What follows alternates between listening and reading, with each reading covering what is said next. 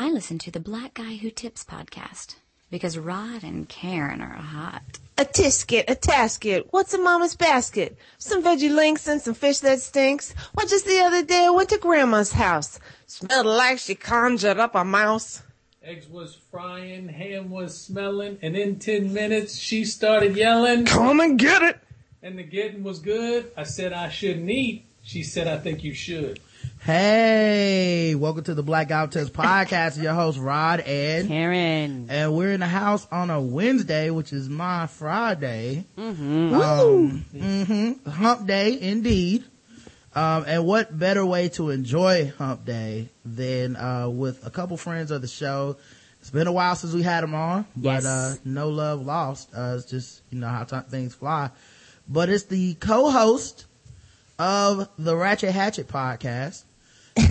uh, you might know the first lovely voice uh, from, like I said, the Ratchet Hatchet. You might know her from uh, appearances on Keith and the Girl. You might know her from her interview with Karen on uh, Lip Smacking Good. Yes, and people have been like raving about it because it, people see you, but I think that uh, they got to see a side of you that they normally don't see. And I enjoyed the interview, and it was lots of fun. I'm so glad that you are open enough to share your world with our fans. And that person is Jess Wood. What's going on, Jess Wood? Yay, thank you. What's going on, you guys? So happy to be here. So happy. Hello, chat room. Hello, everybody listening. Hello, hello. Ready to make a good goulash, um, real quick. Yes. Um, and, uh, the other person that you might know, um, uh, you might know him also from, uh, the Ratchet Hatchet as a co-host. Uh, or you might know him from Facebook, uh, where he, uh, about once a week says something that, uh, has way more comments than likes. Uh, it's my man Josh Homer. What's up, Josh? What's going on, guys? Uh, good, good, man. I'm glad you can make it. Uh, I understand that, uh, the mice are away. I mean, the cat's away so the mice can play, man. Yeah, yeah, I'm home alone. Yeah. Uh-oh. It's amazing how it, life comes full circle like that where, uh, it goes from when you're a kid, you can't wait for your parents to leave so you can be home alone. Then when you're an adult, you have all these responsibilities. Like, oh, the kids and the wife are gone. I can finally walk around in my drawers. Well, I do that anyway, but now it's just relax. What'd you have for dinner tonight? Pistachios? I didn't even eat yet. Yeah, see? I gotta keep up with some cereal at least, something over here. living life dangerously. um, well, first of all, man, what's been going on with you guys and, uh, how's the Ratchet Hatchet coming along? Uh, well, we've been good. I mean, we've been having a really good time. We've been getting a lot of new listeners. We got a, uh, a lot of white people, uh, which is interesting. Yeah. which is great because they're actually learning. Like there's some people that I work with now, I have a new job, and there are some people that I work with now who come up to me and they say stuff like, "Hey, I learned about how uh there's really no trash cans in the poor neighborhoods. I didn't know that. I didn't know that." So we're teaching. Wow. We're teaching a lot out there. Josh? And one lady say, uh, I thought you were just a white guy who, who said the N-word a lot. Oh my God. Which makes, like, wh- wh- it comes full circle and makes her racist. well, it, cha- it changes the whole dynamic of the show. Right. exactly. I was like, why would you think I would have a man on that would scream Right. the N word the whole time? Like, not the whole time, but Jesus Christ, you know, Josh gets riled up. Yeah. It's like, uh, wait, and you were okay with this? Yeah. don't- I don't- you kept listening to the show, huh? What'd you yeah. think? I Not, not sure. I don't want you as a fan or not. um, well, you know, that is good, man. Um, you know, the, the show's doing well and stuff. And you guys Yes. put out the show consistently, which Yes, you uh, do. I have to applaud, man, because that is probably the hardest, Hardest part, part of doing the show and the most underrated part because Correct. anybody can get together like once every six months and do a show, but you guys consistently put out a show like every week, man. Yes, And, uh, and- that's so dope. And there's been times where if Josh wasn't just put it out by herself like a trooper. She was like, God damn it, I got to talk and I'm to put out a show. Yep. It's true. I mean, I miss him so much when he's not here. It's a totally different show, but, uh, I can't not just talk a lot and, and talk shit about shit because this world is so fucked up. Yeah. and I love you guys. You guys keep us so, um, excited and grounded. And I mean, what you guys do, the work you do is so inspiring. I have to say, and real quick. Thank you. No Thank problem, you, dog. sweetie. Obviously, back and forth. Mm-hmm. Um, now look, there's a lot of stuff going on in the world today. And I think you guys should stop by the Ratchet Hatchet to get caught up because they get the news stories that, that fall through the cracks. Yes, they do. a lot like, and the, and the news story that involve crack or, uh, we hope, we hope. right. Or all, someone all up in someone's crack. Um, like they get, they get a lot of ratchet news too, man. And if you like our show, then, uh, I think you love their show as well. I do too. Um, cause we both do. Um, let's talk about, let's talk about what we all came here for. We have so much news, people. Ugh. It's amazing amount of news. All right. Like we had technical difficulties yesterday, so we didn't get to cover any news. So we, you guys are going to try to, we're going to all just make up for so much news today. All right. Okay. Um, this is the Black Guy Who Tips podcast. iTunes, Stitcher, and Podomatic. Leave us five star reviews. We read them on the show. It's that easy, guys. Um, oh wait, and I almost forgot. Make sure you follow them on Twitter, the Jess Wood and Josh Homer. Um, those are all like no spaces or anything. Um, make sure you follow both of them, man. Um, and on Facebook, they have the Ratchet Hatchet, which of course is their podcast. Join that page as well. And, uh, you know, see if you can get, be Josh Homer's friend on, uh, Facebook too, man, cause he'll stir some shit up. And, uh, Get you riled. yeah, like he has a way, like Josh has a way. Josh, do you like plan out your statuses to be like, yeah, this one is gonna Is be the, the one, or or is it just random and you never know? No, I try to I try to get people involved. I mean, you know, I try to I pick a topic, and then I try to think of a point of view that that will get people at least talking about it. Mm. Because then the discussion to me is is more important than the topic to get people just actually talk about catcalling or racial profiling or whatever. Just you know, so I do it. It's on purpose. Oh, okay, yeah, because you know some people do it like by accident, which you know uh is is also cool. You know, what I mean, if you have a knack for that. But I, I feel like it's better if it's on purpose because then I can have more respect for that because I'm like, oh, see, he just fucking with y'all in, in a way as opposed to just like, man, I don't know, this dude's stupid or smart, you know? Oh, so, so he sits there, he types it in and hit the enter and go, that's the one. Yeah, I feel like Josh, honestly, I look at some of his statuses sometimes and I feel like Josh hits enter and leans back and puts both his hands up like a villain. And, and, and says, mm-hmm. yeah, just waits on a response. Yeah. Well, then- uh, the only time it backfires is when my wife swoops in and says something. Then I'm like, oh. Right. she she knows I'm I'm riling people up because she's like, come on, come on. I gotta hear about it for two days. Yeah. I, I normally try to come in and say like one thing that I can find like, like wrong with the original statement. But I, I wait like 30 responses. Like I don't come right in. I, I- I let everybody get good and riled up. Then I'm like, you guys do realize if you just change women and feminists in this sentence, it's the same thing. Boom, I'm out. And then everybody, then Josh, then Josh will like it. And then he'll say something like, oh, that's a good point. And then everybody will keep arguing. So Yeah. it's, it's good though, man. Y'all should all, everybody should be following Josh on Facebook. If you like arguments, I mean, Yeah. yeah, which I do, definitely. you know, I love arguments, especially when I'm not involved in them. Correct. Um, so all right, man. Uh, we are sponsored today. Uh, we're actually double sponsored. We are sponsored by Shadow Dog Productions. They've got a sample of their, uh, of, on YouTube of the latest audio play album, which drops this Friday. Um, and of course the YouTube link will be on the website. Um, and I'm going to put it in the chat room for people, um, to, you know, right click on, save it at your, um, save it at your leisure. And, um, make sure you guys leave comments, like it, or what, thumbs up or what, whatever it is on Facebook that you do, up, upvote it, whatever.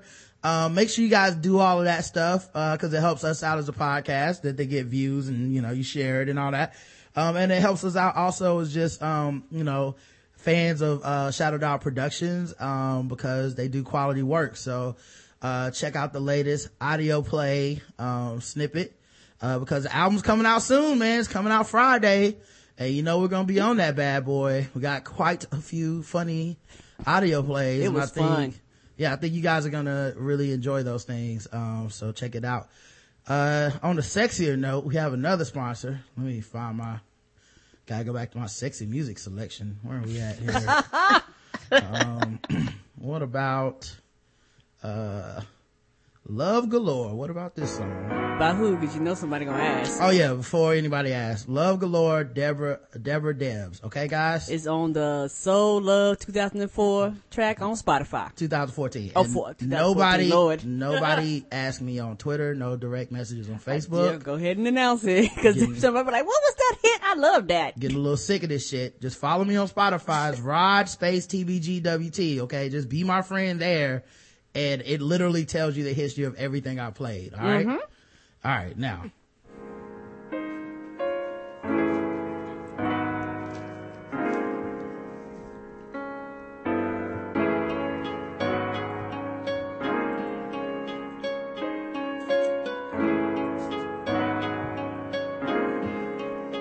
Very handsome man.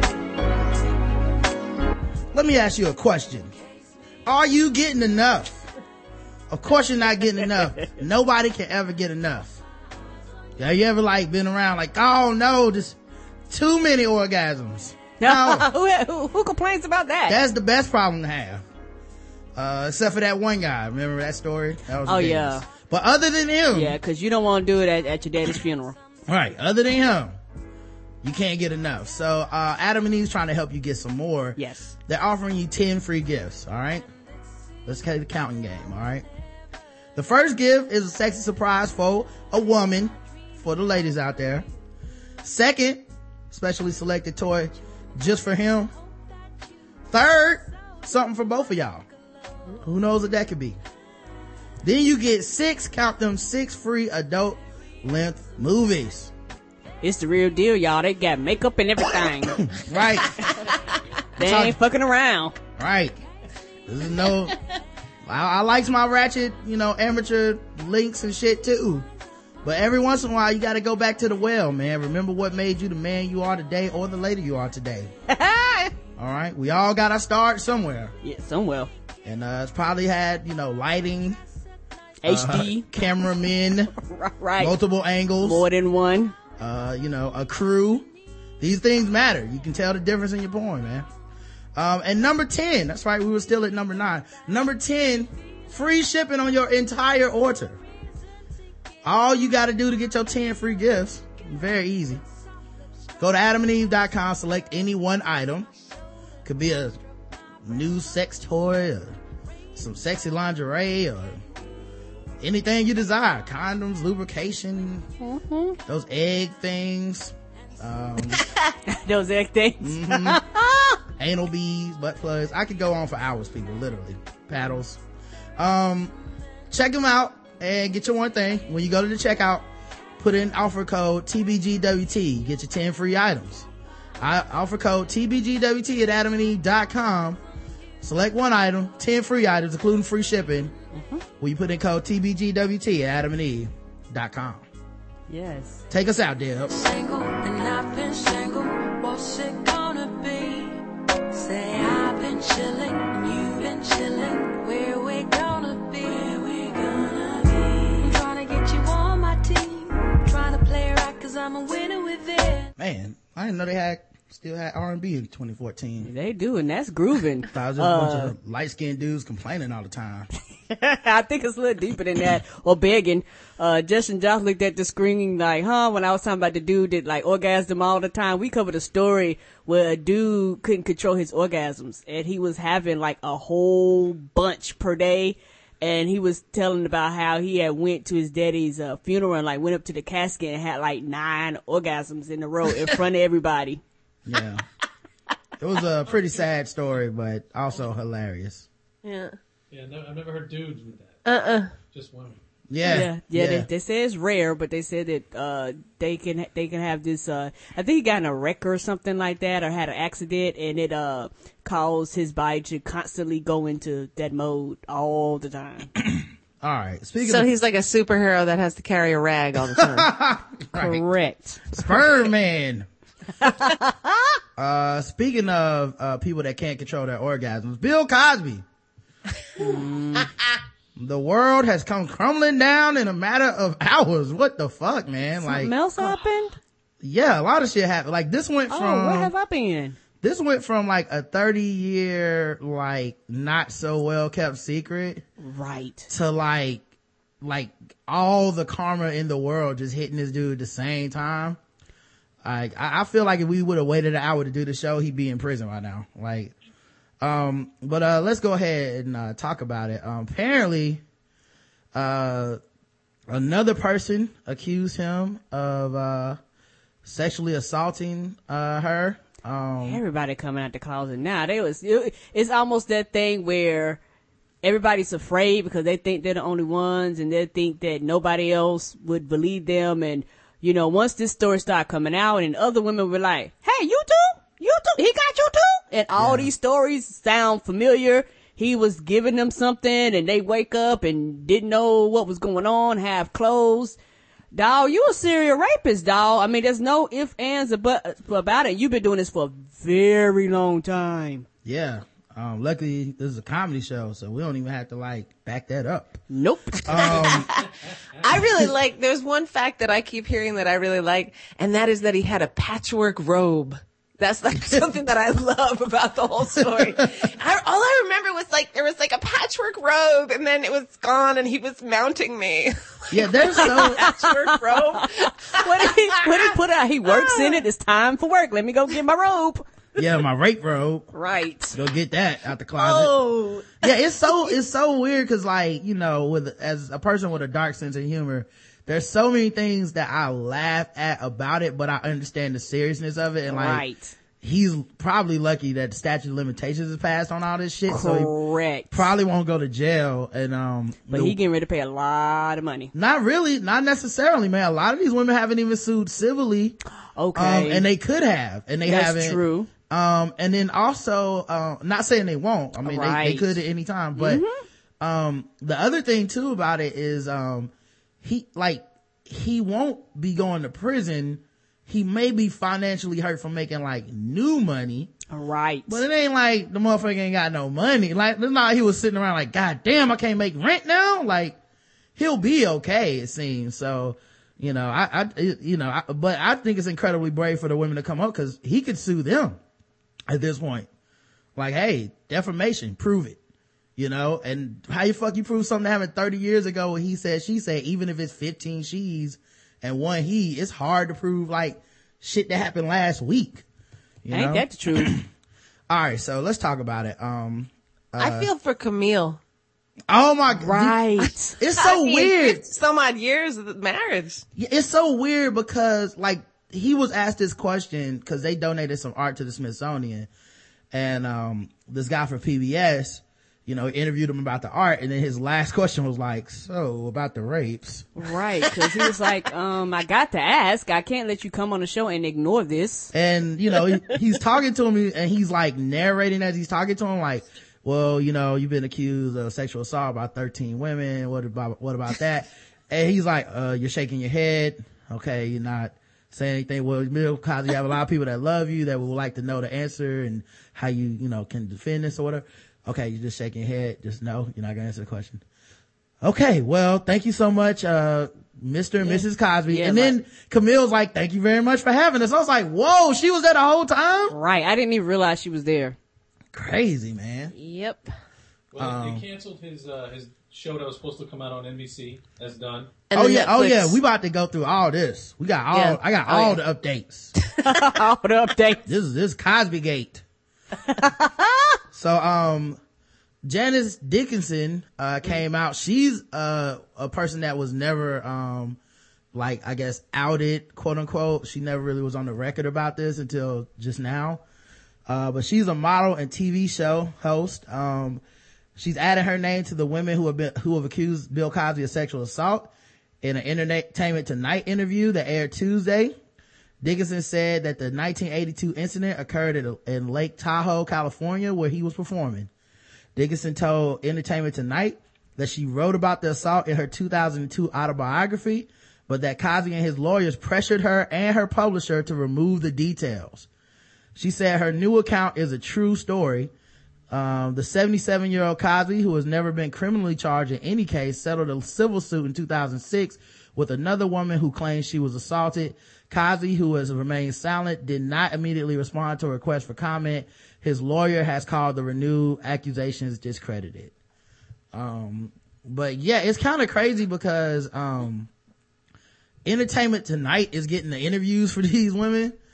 Uh, and you would think like more credible sources would be getting it, but it's almost like even with Bill Cosby kind of waning and, and being old or whatever, uh, the fringe outlets are the only ones that really want to talk about it. Right. The main outlets are like, nope, we not touching that. I believe you did it, but we not covering that story. Yeah.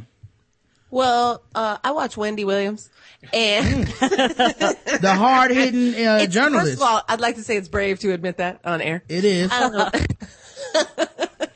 Um, and she was talking about how when she was on the radio that she spoke, uh, about Bill's, uh, shit in 1990 and that the station that day got a call and from his lawyer people, whatever, and had him on the, uh, the phone call, had him clipped into the phone call and had Wendy come in during her show, put her show, like put her co-host or whoever was there to take over for her, put on some commercials or something, go into her, what is it, the man, general manager, you know, the, the, the guy who's running the thing, the, the radio guy, goes into the office and Cosby himself is yelling on, she said dressed her down, called her every name in the book. And then the general manager was pissed at her and they had had a great relationship before this. And she said, so that's my, uh, situation that happened with the Cosby story. She, So she told like a story that had happened to her regarding this allegations. Are people that afraid? Like what, what power, I'm not, I'm talking, I'm talking about what power does he have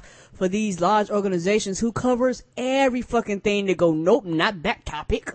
Well, you know what? Um, I was asked that this morning. Someone was like, why do you think this is just now like becoming a thing? Right. Um, and there's a lot of factors to it, man. Like, it's not just one thing. Um, like, one of the things that nobody's talking about in this is the fact that fans of comedy have become so fucking entitled. They recorded Hannibal Buress' set and just put it on the internet like it's for everyone now, you know? Right. Like people keep going, well, how can Hannibal Buress take down Bill Cosby? I don't know that he woke up that morning like this joke Right. Yeah. is going to destroy this man's career. he had no idea. like he, He'd been doing it for a while, right, Josh? For about a month. He was doing it for the, shit, the joke for about a month. Yeah, you know, and and you know, as comedians, you're still working on that material. Right. You you might make that joke for months and never use it in any like uh situation where you're like going to be on TV or for a stand-up special or maybe you're polishing it to make it acceptable for your stand-up special or something. Maybe there's angles and tags and stuff you haven't even thought of yet. And yet, you know, in 2014, man, if somebody got a camera phone, uh, welcome to fucking TMZ, dog.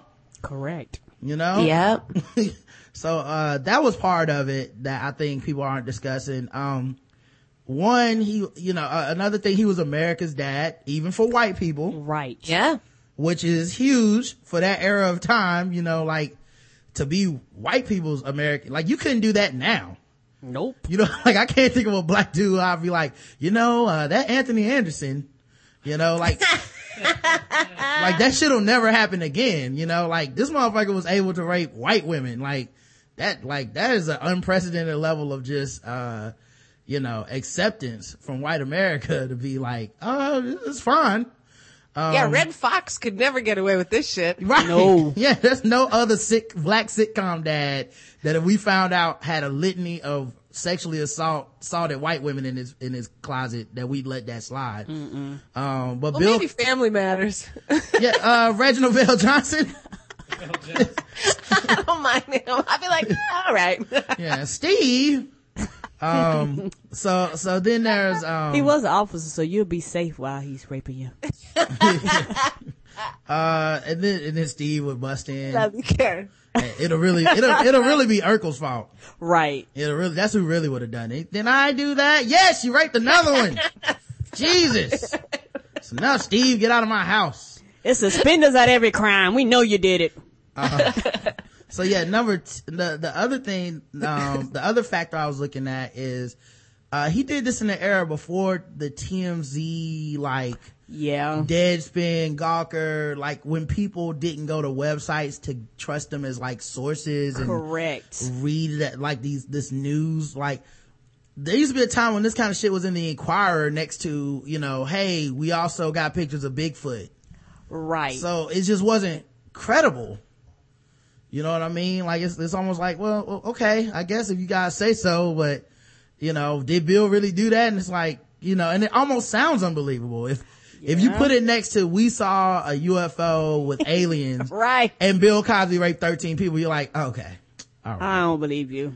um so and then like because tmz and all these these places don't have to worry about access to bill cosby he doesn't have the same power like Correct. jess said he could call a radio station and it's like oh man what if we ever need to deal with bill cosby or one of the people that in his circle we no longer have access to that there's so many people that owe their careers to bill cosby we don't Yeah. want him to shut us down well tmz doesn't give a fuck they, they- Nope. like, wh- what we're gonna like- get the hard hitting Bill Cosby interview one day? They don't give a fuck. They're not scared of anybody. Yeah.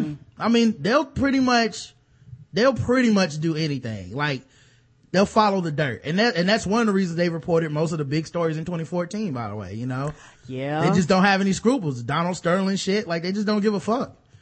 Um, n- you know, uh, like I said, Hannibal didn't intend for his shit to go out, you know, so that's, I think that's a big part of it too. I mean, maybe he would have on the special at one, some point, but I don't think that this is how he thought, you know, this shit was gonna go and like fuck up this dude's whole career. Um, number four, man, uh, getting women into an altered state to fuck them is pretty much, um, dating 101 for a lot of people. And there's a lot of people that don't think it's that big, big a deal. Correct. You know, like I've seen a lot of people defend Bill Cosby and it's not just cause he, uh, was a sitcom star, but they're defending him almost like sometimes you gotta get a bitch incapacitated. What's the problem? Right. Yes. Yeah. Yeah. It's, it's, it's a lot of people, men and women who really consider and don't have a problem with it and don't really see a woman in a state, uh, or a man, whoever you're, you're having sex with, in a state where they can't consent as not being a problem. Yeah, I mean, it's at this point, I'd say it's like a, a, trope almost. How many how many shows have you watched? How many movies have you watched where someone wakes up next to someone and they have no idea they slept together? You know, Yeah. like technically, that's like y'all were too drunk to probably be fucking, but we just look at it like, isn't this a comedic situation? but you know, after thirteen or fourteen of these comedic situations, uh, it's not so funny, I guess. Nope. But I, I've seen a lot of people that defended like, well, what you supposed to do? You know, like, is there another way to fuck these women? It's like, No, not not have not have sex, but I don't know. Maybe I'm the odd one. I like to remember my fucks, man. I don't know. I like to remember Yeah. it. Mm-hmm. You know, I don't like to, you know, fucking be like, oh, did I fuck it? Did I not fuck it? I don't remember. Nope. I want to remember everything. yeah, Yeah. I, that point of view is just is very weird to me. Yeah. You're To- taking away cat calling and now I can't date right? What am I supposed to do? right. I'm supposed to get bitches. But I got this dick, see? um, yeah, it's weird too because like, like I said, it's, it's kind almost like a trope, you know, and it's not just men that I see saying this shit. Like, there's women that believe like this is sex. Like, I put up a fight, quote unquote, and then I get drunk, and then it's like, we can fuck now. I don't care anymore. My inhibitions are gone. And I, it's like, you know, I feel like, kind of like the street harassment thing. There's just kind of like a line that I think is kind of quote unquote tasteful where it's, where people are like, okay, she's a little tipsy, but it's cool. Every, every, everything's going. And then there's the, she's breathing, I think, line. And it's like, that, you know, That's- you yeah. probably shouldn't do that. That's not the same. It's like she hadn't moved in 30 minutes. I don't think you need to touch her. yeah. You know? Oh, And- y'all were raised so nicely. Yeah. Y'all had good, such good parenting. Well, you I'm know what? around, I'm like, I'm one of those girls. It's like, oh, I guess so. Whatever. He'll like me better. He'll like me better. Ha. You know, it's terrifying. It's horrible. You know it's what it is? social pressure too. For, Well, Yeah. You know what it was for me though is, and this is odd that people don't see it this way. It's not about being a good person or a nice guy. I'm not trying to go to prison. Like my, da- my, my dad t- just, t- like, he's like, look, you're a black kid. Um, the rules are not the fucking same for you. The game is rigged. There's no fucking he said, she said necessarily with black dudes anyway. Like you're probably gonna go to jail if the police show up. So you do want to cover your bases and make sure the shit is consensual all the time. Make sure that, you know, um, you, you're not having this sketchy sex where it's to come back and make you look like, uh, some type of, uh, fucking criminal, man. Like that, to me, that's my biggest fear. It's not necessarily about, well, I just want to be a decent guy. Like, nah, it's just for self-preservation. That, to me, that, that should be the argument that people make when they go, you should teach boys not to rape. It's like, yeah, so they fucking stay out of prison. Like even Correct. if, even if you're gonna be a piece of shit, like stay out of prison and don't do this kind of risky behavior because I mean, it feels like every week now we have a story, uh, in basketball or football where it's like, yeah, this dude took, they took this girl home. She was like fucking sloppy drunk. They, uh, ran a train on her or something. And now she's saying all these football players raped her. Like, how many times you gotta see that story before you're like, yeah, I'm not gonna, you know what? I, I'll fucking jack it tonight. Right. Like, you like, no dick, me and you, we got other plans cause Yeah. that's some pussy that's gonna land me in jail. yeah, I call somebody else. This chick might wake up tomorrow and be like, yeah, that, that, none of that shit. I don't remember any of this. Correct. So to me, I, I don't even get the whole like, I don't even think you have to get to the point about respecting women because that seems to be a losing argument anyway. But yeah, that's sad nowadays, but that's true. Just respect yourself and don't go to prison, dumbass. Uh, number five, uh, I feel like Cosby's powers finally waned a bit because of, um, you know, he's kind of been out of the spotlight. Um, he hasn't really, uh, used that influence to like, uh, you know, like, like to try to like spin off more shows and control more people's careers in the comedy industry. And there's so many avenues now to make it.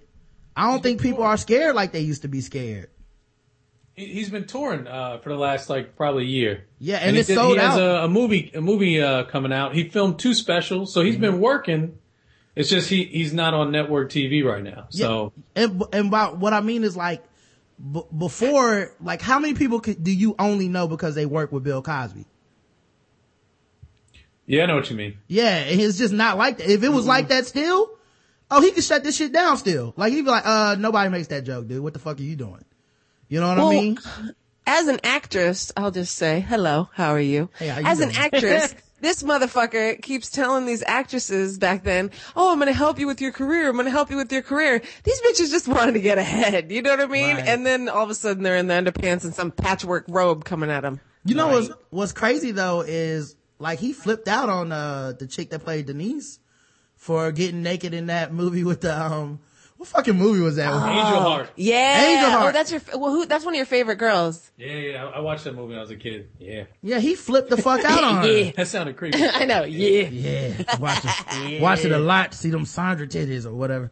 But uh, yeah, he flipped the fuck Lisa out on her. Thank you, Mr. Bond. Lisa Bonet. Yeah, she's gorgeous. Yeah, She's with Yeah. Lenny Kravitz now? Is that? Uh, they've been divorced. Oh, they they got used be- divorced. Yeah, He's got a big uh, uh, white model man, dude. The the guy who played um, Conan the Barbarian and then the. That's right. That's right. From uh Game of Thrones, you guys, the draconian uh d- uh, uh, fucking a, he's so fuckable. The the the Hawaiian Da- dude. David, Come on, Karen. David, David Momoa, Yes. David Momoa.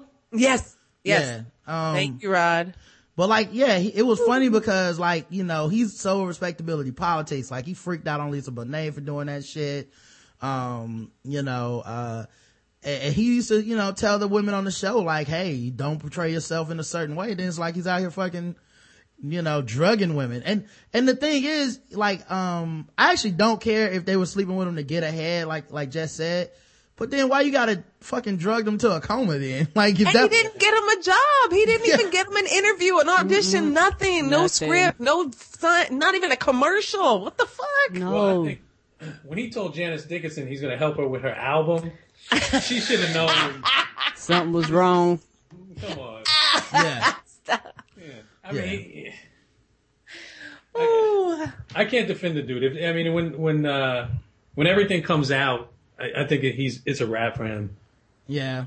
You know? Yeah. I mean, and, and I mean, honestly, he had a good run. So like, I don't, I don't, like, like, just on an Yeah, a objective good standpoint, run on all that pussy. yeah, from a good, from an objective standpoint, if you get away with sexual assault for 30 years, That's a very long time. and the worst thing that's going to happen to you is that you get to retire with your, uh, reputation a bit shot. That's not that bad for shit. 30 years of rape. Like you, you're not even going to go to prison. He been shit. He started raping when I was six, th- sir. Yeah. They're not taking his money. No one's taking his money. I don't hear about that. Is Nope. anyone going to take his money, Josh? I think they can file a civil suit. I mean, that, uh, we'll we'll see what happens. I mean, they need a lot of evidence. The guy, he settled out of court, so whoever he settled with can't sue him. Mm-hmm. Correct. They're done. But the rest of the, I mean, since people are popping out of the woodwork now, he, you know, something something's gonna happen. Well, he, um, uh, there's another accuser too that came for Joan Tarshish. Um, she was a comedy writer. Um, and, um, she, she said that, uh, she was assaulted by Cosby when she was 19 years old in 1969. Yeah. Wow. Yeah. Was, was she the one that was on Don Lemon's show? Yeah, yeah, I actually had that clip too. Um, but, uh, yeah, she, um, you know, she came forward like yesterday as well. Like there's a lot of women that are coming forward now, uh, which, you know, that, I mean, at the time there were 13 women ready to go on record and then the one woman got paid off, so they stopped. So, you know, uh, I'm sure that, you know, after all these years, there's some of them that probably are like, man, fuck it. What's he going to do to me now? You know? Um, correct. I have nothing to lose. You can't ruin my career now. She's now 64 years old. She was alleged, she said Cosby allegedly drugged her twice when she was 19. She went up to his bungalow. He made me a drink. Uh, nor, uh, she, we went up to his bungalow. He made me a drink. Shortly after that, I was passed out. I woke up or came to very groggily and with him removing my underwear. So, you know, that's his MO. Let me see if I can play this clip of, uh, Don Lemon, um, trying to, uh, what I like to call trying to help. Can I ask you this because we and, and, and please I don't I don't mean to be crude, okay? Yeah. Because I know some of you and you said this last night that he you lied to him and said I have an infection, and if you rape me or if you do if you have intercourse with me, then you will probably get it and give it to your wife. And you said he would he made you perform oral sex. Right. You you know there are ways not to perform oral sex if you Oh. want to do it. Um, I was kind of stoned at the time, and quite honestly, that didn't even enter my mind. Yeah. Now I wish it would have, Right. but Meaning the using of the teeth, mhm, right? yes, to- that's what I'm thinking. weapon, You're, yeah, I didn't even think of it. biting. So, um, Ouch. Yes, I, I had to ask. I mean, yes, it- no, it I didn't. It didn't yeah. cross my mind. Uh, no, I just like to issue a slight correction. You did not have to ask. Um, um, I've done a quite, I'm not saying I'm Don Lemon. I haven't been on CNN. I've done quite a few interviews. You did not have to ask that. Um, but yeah, he suggested that, um, she should, uh, bite Bill Cosby's dick, even though, um, you know, he obviously had her drugged and, all this shit and he's like a you know father figure quote unquote career figure quote unquote, whatever mentor uh guy at this point. Um so uh he had to apologize because he was wrong. I was waiting for Don to be like, "Look, whenever I don't want to suck the dick, that's how I do it. i want to It works for me." the tried and true don lemon technique Right. All you gotta do is bite the dick, ladies. That's how you don't get raped. right yeah yeah Oh boy. it normally does not go over well when um when you uh tell somebody uh what they needed to do to not get raped It's- Correct. you know, it's kind of like cat's out of the bag at that point, you know, you just gotta, just gotta let it go. He, now he did go and, um, apologize for that, um, today. Welcome back, everyone. I need to say something before we get to our next story. A word about my interview last night with Cosby accuser Joan Tarshish. Uh, as I am a victim myself, I would never want to suggest that any victim could have prevented a rape. If my question to her struck anyone as insensitive, I am sorry, as that is certainly and was not my intention. I mean. All right. So there you go, guys. Wait, Wow, Rod, yeah. he's the victim? What He- happened? what I don't know the just said. backstory of his victimhood. That- Right. that's what he said. I don't know. I've never heard him share that story. Me Maybe. either. I had to suck a dick once. I mean, what happened to Dunn? Right, because Uh, now I people would are gonna start asking that question. Yeah, uh, I had never heard that story before. Oh, he was molested. He was molested as a child. He claimed he was molested as a child. Sorry, I'm reading all the. Oh, okay. Is that what it was? Okay. Yeah, I had never heard that story before. Me either. Um, but, and look uh, like you'd be a little bit more sensitive to it for the fact that you You- are well, you- a victim. well, here's the other thing I was saying, cause, you know, part of the reason that the, the story hasn't been covered for 30 years is, um, society at large doesn't know how to talk about sexual assault. No, they do not. Like it's No. just like it's people are very like it's almost like either it quote unquote has happened to you or you understand like or you're empathetic Or or there's just- people that are like I don't give a fuck.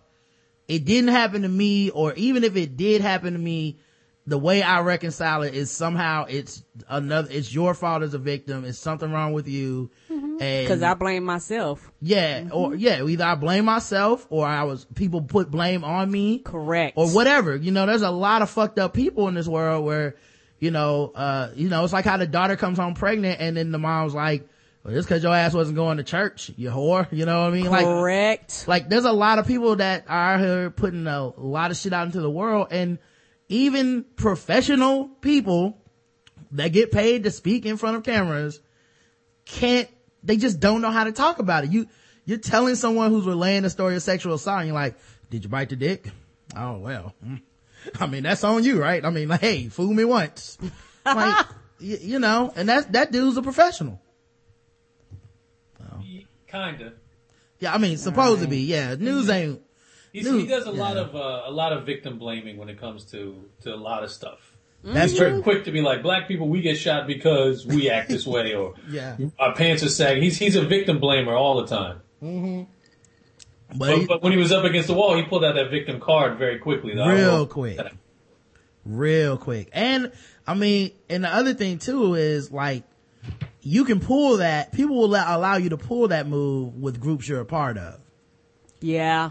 But people don't normally allow you to pull that unless it's black people. People don't normally allow you to pull that shit with just like anybody. Um, especially not to someone's face. You know, so, um, and, and you know, part of this is because we got that 24-7 news, man. You gotta cover something. Yeah, like you just go on the air and you make fucking news. And biting dick is a story. Yeah, like it, it like in, in all, in all honesty, that probably should be like an actual reporter who took some time out with a camera crew, sat down, Correct. interviewed that lady, had it, um, edited and then put that out as a piece that you go, Right. hey, we're gonna cut to this sensitive topic. Boom, it's been edited. It's been, but it's 24-7 news now. We just want to get the story first. Who can get her sitting across from someone Yeah. on TV? The quickest. And hey, I'm not doing any research. I'm just asking these fucking questions at the top of my head. Then I'm gonna tell her to bite some dicks, you know? uh, so let's, let's talk about what Bill Cosby has lost. All right. He had a Netflix, uh, state special that, uh, it's been postponed. It hasn't been, um, what do you call it? Uh, Canceled. yeah, it hasn't been canceled. It's just been postponed. Netflix um, like, we gonna wait and see what happens. which is funny because it's almost like to what end you know like we'll release it when he's not a rapist like Oh, when he dies. like it's like in six months of course we'll all be ready to laugh that's what will happen i don't i don't i don't i mean they probably already paid for it so I bet you they did. they don't want to take that L, but, or maybe they're just saying that so Bill Cosby won't give up hope, but I can't imagine how they're going to put this out. No. They'll put it out uh, if if this blows over, which I don't think it will. They'll put it out, or when he dies. Right. Yeah, yeah, maybe when he dies, you know, they get they recoup their losses or something. Um, but yeah, they're postponing his stand-up comedy special, a decision that followed a growing number of allegations that fam- that the famed entertainer sexually assaulted women. In a brief statement last Tuesday, the company said the scheduled November 27th premiere of the special, Bill Cosby 77, was being postponed, but did not address why or when it might debut. The company had no further comment. Um, so, uh, It's like, yep, we want y'all to quit emailing us and phone calling us. yep. Uh, he also had a TV project that was supposed to be coming out to, uh, to NBC. That's been scrapped as well. Of course, because NBC like we got sponsors, and, and hell no. Yeah. Uh, part of me wonders if like Lena Dunham is looking at this and going, thank God. I'm on HBO. Oh, she's so psyched. She's so psyched. Nobody's talking about her diddling her fucking sister's vagina anymore. Woo! Man, for God. real. she was like, thank God. Cause Bill she Cosby. tried, she tried to do the Bill Cosby technique of like, I'ma just keep going out here like ain't shit happening. and like the, like last week she released like two tweets and neither one of them had anything to do with that sexual assault. And I just clicked on the tweets and you know, like if you click on a tweet, it'll show you all the related like responses and shit. Mm-hmm. And it was like dozens of responses and every single one was like, your child molesting motherfucker. I hope you go to jail. You need to be somewhere in prison. You need to get some help, bitch. Like all of it. And I was just like, you can't, this ain't gonna blow over as long as you keep talking. You're gonna need to go away, completely. let your TV show come back in January, whatever the fuck, and then just pop up without saying anything because Yep, and don't mention and don't say nothing about. You know, and, and and and maybe I'm just old school, but what's wrong with just saying I'm out for a while? I know everything is like 24 hours. What's wrong with saying, you know what? I might want to just leave everything and come back. Well, why would a person that can't take no for an answer sexually think that they think that they can take no for an answer in a career where they've never had to take no for an answer? Like, well, they got terrible public relationships people. They you pay them all that goddamn money and they tell you to sit your ass down. well, we, I mean, we let Bill Cosby put out Leonard Part Six. You let him. Yeah. You know, And I watched it. oh, he said No, I no. watched flipped it. it in the theaters. Yeah, I watched it in the theaters as a kid. It was my fault. I, I accept my, I will accept my part of the responsibility for the blame. you you take your part. There was no reason for me to see that and Ghost Dad. And I saw them both. Wellish. Huh. Um, so, uh, yeah, he, um, lost his, uh, NBC project. Um, and, uh, like I said, man, uh, he, a lot of this is on him. He, remember he did the meme thing? Which was This the, is after the Hannibal Buress joke. the worst shit he could have ever did. Then he did the interview with, um, he scheduled interviews, number one, cause he had this tour and then he has the, um, TV show project. It started canceling. So he started, he scheduled interviews, he started canceling. Right. He Well, donated, interviews were- were scheduled way in advance. Like Letterman and Queen Latifah and all that kind of stuff were scheduled like months and months before Buress, you know, the thing went viral. So and then he had the um what was the other thing uh uh then he had the pbs uh interview because he donated the art to the smithsonian. And that guy asked the question when he probably thought that guy wouldn't. He probably thought that guy would keep it to the art. And like all this shit just piles up on you. You know like you just like like eventually people are, once people kind of like uh like a dog with a bone you know once they like sick on it they're not gonna let it go. The only thing you can do is kind of fade away. And he's defiant, man. He's not gonna fade away. So Yeah, it's, especially it's gonna you- get uglier. Yeah, especially when you old, you just have that fuck it gene where you're like, I'm old, I'm gonna die, god damn it, and there's nothing you can do about this bullshit. Yeah. Yeah. He's kind of had that for a while. Like he's been known as Mr. like old man, fuck it, dude, for a while, you know. Um, yeah, old man, I'll be fucking these bitches. that too. He's been known for that for a while. Yes. Um, so yeah, they, they abandoned the, uh, Cosby project for NBC. They say the project is no longer under development. Um, so that means like, There was like sponsors, Procter and Gamble, Johnson and Johnson. Please don't take your money. yeah, that means we'll probably never see that shit. Mm, no matter how good or bad or indifferent it was gonna be. Yeah. Um, the other thing he did was, um, TV Land has pulled all the reruns of the Cosby Show. Oh shit. Wow. Now that's huge. Very. That's big. because um, that, you know, that's where all the shows go. Right. I mean, not just that, but, you know, I don't think a lot of people view that as like part of this. Yeah. You know, it's almost like, well, that's, you know, that, that was then, and this is, even though it spanned over 30 years, they feel like, well, that's untainted, a part of my childhood that will always be innocent no matter who this guy is and what he's done. you can't take away this show from me. And TV Land's like, no, it's, it's radioactive right now. We, Right. We don't want the phone. Like, it's one of those things where if we do this, we're going to get phone calls, emails. How dare you put this on? How dare, why I got to watch this man? And they're like, nope, we don't want to be bothered. Yep. Um, on the streaming side, uh, Amazon and Hulu have rights to the Cosby Show. It's still available as of right now, but you know the watch is on. The media is gonna be like, Right. when y'all dropping this shit because everybody else did. Yeah. Yeah. Don't, don't you think it's a little different for streaming media? Because like when it's on TV Land, you turn on TV Land, it's there.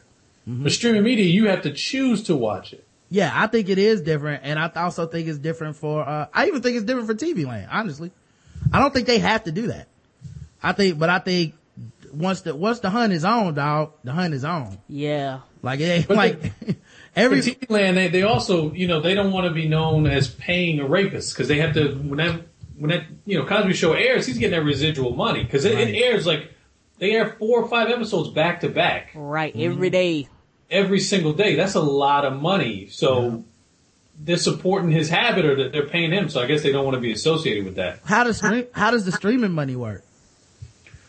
That I don't know. I think it's through. It, it depends on your deal Yeah. with them. I think it's it's through downloads you get paid, like you know, but it's not the same as if it's on TV. Yeah, but that would still be like they're paying money to a, a rapist at some point. Uh, if if it, if it is one of those things where you know per play they have to give them a, a certain amount of money. So I could see someone making the argument like he, this shouldn't even be an option. Uh, I'm not saying I would make the argument, but I can see the kind of people that want TV land to give up the shit probably gonna want Amazon and Hulu to give it up too. Yeah. And that's if those same people are streaming because if you're watching that, odds are, why would you watch something like that when you could stream it quicker? These probably some old people. I'm not trying to be funny. What They you watch TV Land. Like, maybe I got disconnect. Well, I don't think any. I honestly don't think fans are demanding it. Uh, true. I think this is just a he's radioactive. You get you get him the fuck away from whatever you're doing because you don't want anything of your brand to be brought down by him. That's right. it. Like people are just looking for anything yeah, associated with him. they're they're ahead of the outrage. I didn't see any petitions for TV Land today. Like no, that people probably wouldn't ever cared about TV Land. yeah, TV Land hit that switch, man. It's like fuck that shit. Like Oh, off. Um, but yeah, Amazon and Hulu, um, wondering what they'll do now. Wouldn't be shocked if they, uh, tried to pull that shit. Um, and what was the other thing? Oh, but here's the thing. He does control, um, his tour for the most part. The dates are sold out and he will continue his tour. Ooh, that's that's gonna be tough. I just saw him on tour too, so Yeah. but this is before before rape. Right. Like, do you think you could laugh at it now? Like, if you were there, like, you think you could like f- ease your mind for the hour and a half or whatever and just relax and laugh? As as a comedian, yes, I would sit there and I would watch because it's like watching, you know what I mean, like uh watching Jason Williams play after he shot a dude. You know what I mean, like. You kind of separate it, but as a if I was just a civilian not doing comedy, I I really I'd be looking at him like, ugh. Yeah. I mean, the tour's already sold out, so I don't even know what you do. And you ain't getting your money back. Yeah. Like, what he's like, cause I mean, what are the options? Return everybody's money and don't go to the tour? Um, And those tickets weren't cheap. I bet They're you like they would. 150. I think the cheapest ticket was like 100 bucks, up to like five, six hundred bucks. Woo! Shit. Uh, yeah, he's not, he's not gonna stop touring until they make him like, they'll have to attack the venues or something to make him do that, Right. like Ticketmaster or some shit. I or don't either know. people stand outside protest and make it like Yeah, for people to go I in. think people are going to stand outside protest and throw out, you know, that box DVD sets of the Cosby Show and stuff like that. I I mean, that mm-hmm. will happen, but you know, I mean, I, I hate to say it, but the show is, is phenomenal that he puts on. Yeah. No, no, no. I, I don't, you know what? I don't think anyone should hate to say that. Like, it was weird to me because people were saying shit like, you know, because I had some thoughts on it or whatever. And then people were like, yeah, man. I mean, I don't even understand how anybody can watch the Cosby show after this. It's like, the fuck they got to do with this? Stop believing people are good just because they're on your TV. Correct. You gotta, that's your fault. Like, Right. people are pieces of shit. History has told us this so many goddamn times. How can you keep falling for the okie doke? If you never worship these people as celebrities, you wouldn't be worried about it. I've stopped dealing with Bill Cosby on a personal level when he was like, black people need to pull their pants up and then shit. I was like, oh, okay, cool. He's crazy now. I'm not, I'm out. I don't have to pay too much attention to this dude, mm-hmm.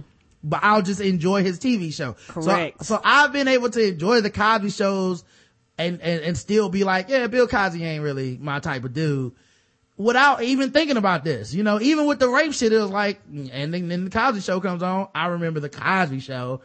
I don't remember, you know, I don't sit around and going, oh, I would laugh, but those rapes, you know, like, how you gonna rob me? You can't rob me of my entertainment because you're a rapist. That's not how this works. I don't think we'd be able to watch TV or look at movies or go to the theater if we took out everybody's dirt. I mean, Right, fuck. 'cause people I don't do- know anyone who's clean out there, really. Right, because people do some fucked up shit. You got people that have molested and raped children. I think one of the dudes uh, uh, gone to another country and they say, you bring your ass back here, we're going to arrest you. But his ass still making movies. But yeah, Roman Polanski. Right. Not to mention sports. You know, like, how the fuck does anybody ever watch a sport? Like, I know black people who literally say, man, I don't give a fuck about dogs because they like Mike Vick. That's crazy. Right. That- R. that's- Kelly still makes, I still dance to Ignition. Right. Right, no matter no matter how many kids he pissed on. Like, you, like, Off the Wall is still one of the greatest albums ever made. That's right. Mm-hmm. like, I don't even like, uh, dogs really, but you're not gonna make me think it's okay to torture and kill them because I like a quarterback. That's crazy. like just that, the mental gymnastics so you can still believe this dude's a good person. I wouldn't let Mike Vick around my dogs. I would still watch him play football on Sunday. It's two different things and I'm totally okay with that. I think the world needs to start getting okay with that. And then you won't have such attachment like, um, one of my friends on Twitter, he's a, know, friend of the show and a comedian. And he was like, Hannibal Buress better have a hell of a career now that he took down Bill Cosby. It's like, why, why, why does, does he need to be responsible? Like, oh, I guess he needs to make his own version of the Cosby show in order to make that one joke. Like, he didn't take Bill Cosby away from you. 30 years of sexually assaulting people has taken Bill Cosby away from you. If that's what you're, if that's the way you want to phrase it. Like, you can't just, um, you know, you can't, you shouldn't be angry at, at the world for this shit. You know, this is something that he did to himself is just finally coming home to roost. Like, you know, the, at some point there's, you gotta pay the piper, uh, for the actions that you, that you've taken, man. And I, I don't think, um, you know, I don't think that this is any exception to that. I Um, don't think Hannibal and, and Bill Cosby's fan base overlap. Right. So, Right. I mean, like Hannibal's going to be all right. Comedy Central still loves him. He- Right. Yeah. You know, he's going to have his specials. He's on like three TV shows right now. Hannibal's all right. Right. You know. Yeah. I don't think he intended for this to happen. Nope. And and I guarantee that conversation when Bill Cosby called Hannibal was awkward as shit. right. but he's going to be all right. Yeah. I mean, and also, man, he made a joke that I've, it's just brave. Cause honestly, man, the new thing in comedy for me that, uh, that's, that's weird is like comedians will call out anything but each other. So it's almost like, it's like, yo, fuck this such and such, fuck, fuck this establishment, fuck this politician, fuck the people that do this, fuck this type of person. Oh, you think so and so's a good person? Well, they're not a good person. Cause if you think about it from this angle, you're like, damn, this comedian's going in. Then it's like, so what do you think about such and such other comedians? Like Dane Cook, uh, he's cool. You know, he's a hard working dude. Uh, a lot of people. It's like, okay, all right, all right. I get it. It's an industry. You know, um, one of our friends of this show the other day was promoting, they did a podcast and Anthony Cumia was on it. And I was just like, do I need to send the drop squad or, I mean, like, what's, you going, is it straight? You know, and it was just one of those things where I understand it's the game. Mm-hmm. You know, it's the game. At the end of the day, uh, getting on that dude's podcast or a podcast with them is probably going to be better for your career than, uh, being the guy who says fuck him. And at some point, maybe he's able to harm your career through his friends or through opportunities that you're not able to get. So I understand it, but it's still like, because Hannibal did this, I still feel like, well, this is one of those areas of comedy where it's like, that's, that not only was the joke kind of true, like Right. you're about respectability politics, but you out here with fucking 13 victims of rape. Um, like that, like that's, uh, that's, that is a bit hypocritical, uh, I would say. and then also like, yeah, um, this is a dude in your industry that you're calling out and he's a legend. He's like, you know, and I don't think he did it on some like, I'm only going to say this because he's a legend. I really think he, be, he believed that joke. And, uh, you know, I thought it was brave. So I don't want to take that away from the dude. Um, plus I thought he was funny before I ever heard that joke. I don't even think that joke is one of his funniest jokes, you know? Yeah, he's It's hilarious. a new joke. But Yeah, yeah. Like, Hannibal's he's- at a, at a stage in his career where he can say it, Mm-hmm. and, he, and there's not going to be any repercussions. Because if, if Hannibal wasn't Hannibal, right. if he was just like you know, if he was like a me, like a struggling comedian in the game, Bill Cosby would end my career like Right. before it even started. I wouldn't. First of all, no one would give a shit if I if I did that joke Right. because I'm nobody. But Bill Cosby would make a call and that would be it. I would be banned from clubs and, and that's what. But Hannibal's fan base and his don't overlap, and Hannibal has a strong enough career. He has a lot of people supporting him that he's going to be all right. right. True. And I mean, also like, maybe you would get on Upworthy.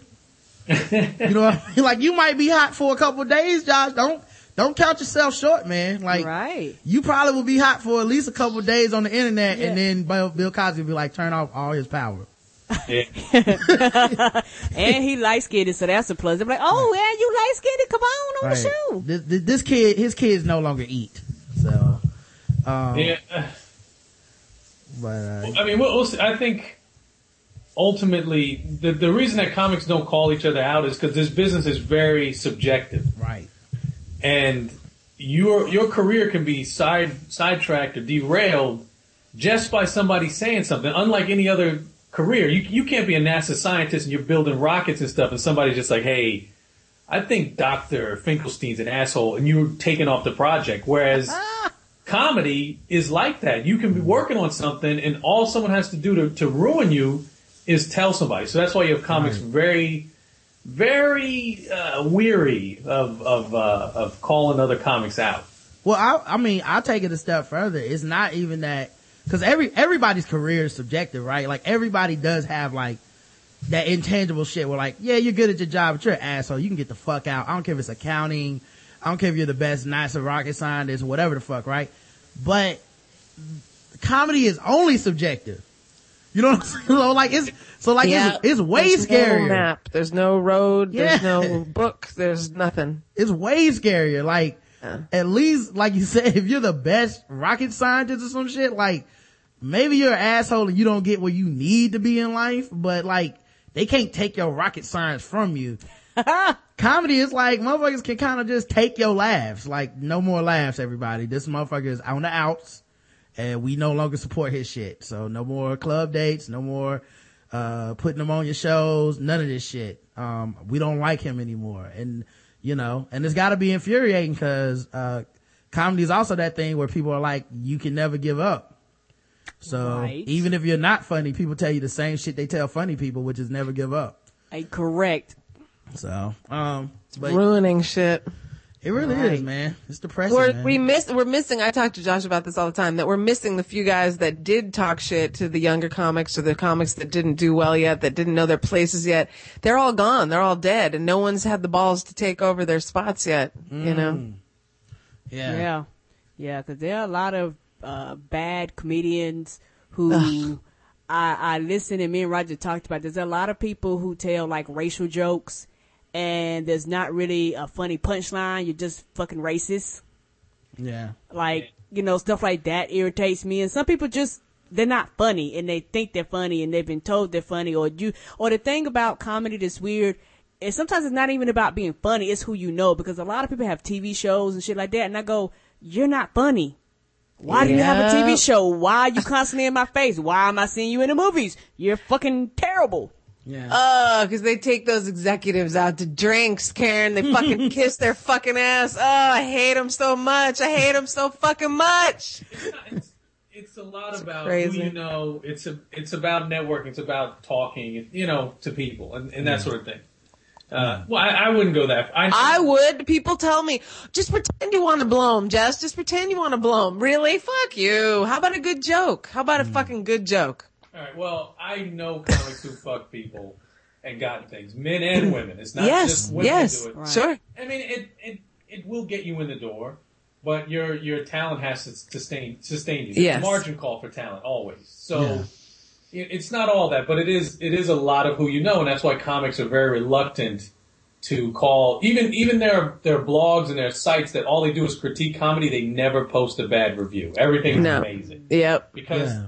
They're threatened with their access being taken away. Oh, you said this Comedy Central special was terrible. Now you don't get to come backstage at the Comedy Central gala at Montreal. You know what I mean? Like so, it's you you don't have a, a, a good barometer of what's the only thing that, that can tell you what's funny is actually performing in the club or, or at a show and the audience telling you. Everything else is just hokey bullshit.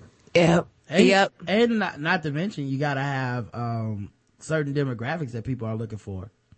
True. You know, like certain people are like, Yes. hey, uh, we need a comic that looks and sounds like this, that's this age, that resonates with this type of, uh, listener or a viewer or whatever. And, you know, if you covet a certain demographic, there's going to be people that are extremely funny and extremely good at what they do that just don't resonate with, you know, the frat boy culture of like Comedy Central or something. Yeah. So it's like they're on the outs, but it doesn't mean they're not funny.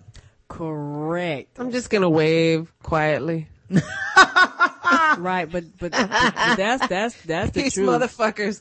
Everyone, boy, if I was 23, oh God bless America. These fucking bitches. Um, so all right, that's all the stuff that happened with Bill Cosby. Let's now let's talk about other things. All right, guys, let's get into some happier news. uh, crazy people are buying up guns because of the uh impending Ferguson, uh, Missouri decision about Darren Wilson. Which Um, nobody black is angry because odds are we will be shocked if he has something charged. He's not going to be charged, people. He is not going to be charged. So don't worry, right, people. There will not be riots. We might go on Twitter and Facebook and post shit, but we're not going to attack you. We're not going to beat you up. Um, yeah, may, maybe it's just me and the way I look at it. Like, when is the last time in America there's been a real true, uh, in, in my time, I hadn't seen anything since the Rodney King riots. I'm more worried about one of these crazy motherfuckers starting a riot because they shoot somebody Correct. that wasn't gonna do anything. Right. Not, not the people that they're getting the guns for, but them just shooting a random person. Yeah. I mean, they're, this says they're selling two to three times more weapons than usual in recent weeks. I'm surprised they ain't talking about we sold out of bullets. An average of 30 to 50 guns per day. God damn. Wow. And you know that, and you know that is mostly, uh, people on the side of Darren Wilson, uh, uh, white people buying them because if it was black people, they'd be like, uh, guns are sold out in Missouri. Uh, it's a gun shortage suddenly and nobody can get one. Right. But I see a gun right there. Mm-mm. Yeah. That one's for display. Right. that is, that is a display gun only. It doesn't even work. Now get out of my, my store. Correct. Yeah. That's what they need to do. The protesters need to all go to the stores and be like, we like 30 to 50 guns, please. And they would shut down gun sales for the state. Um, but yeah, so, um, the jury is preparing to conclude its three month review of the case. Um, Stephen King, who's the owner of a gun store and a great author, he said, we're selling everything that's not nailed down. Police aren't going to be able to protect every single individual. If you don't prepare yourself and get ready for the worst, you have no one to blame but yourself.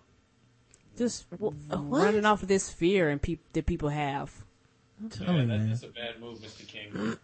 right. Uh, well, he does write scary novels.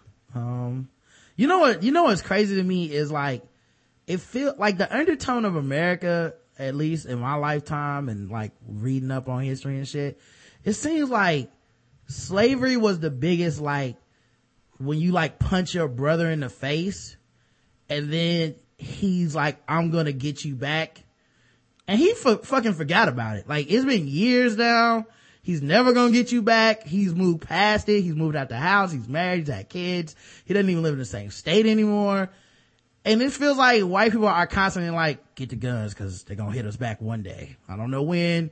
It might be tomorrow. Not be next week. Yeah, we shot another innocent kid. I don't know. Maybe it's maybe be that when the like I remember when it first happened. They're like, oh, they're gonna they're gonna start killing white people today, and it's like, no, they're just You don't have anything to fear. yeah, they're just grieving. That that's called those tears are are for grief, sir.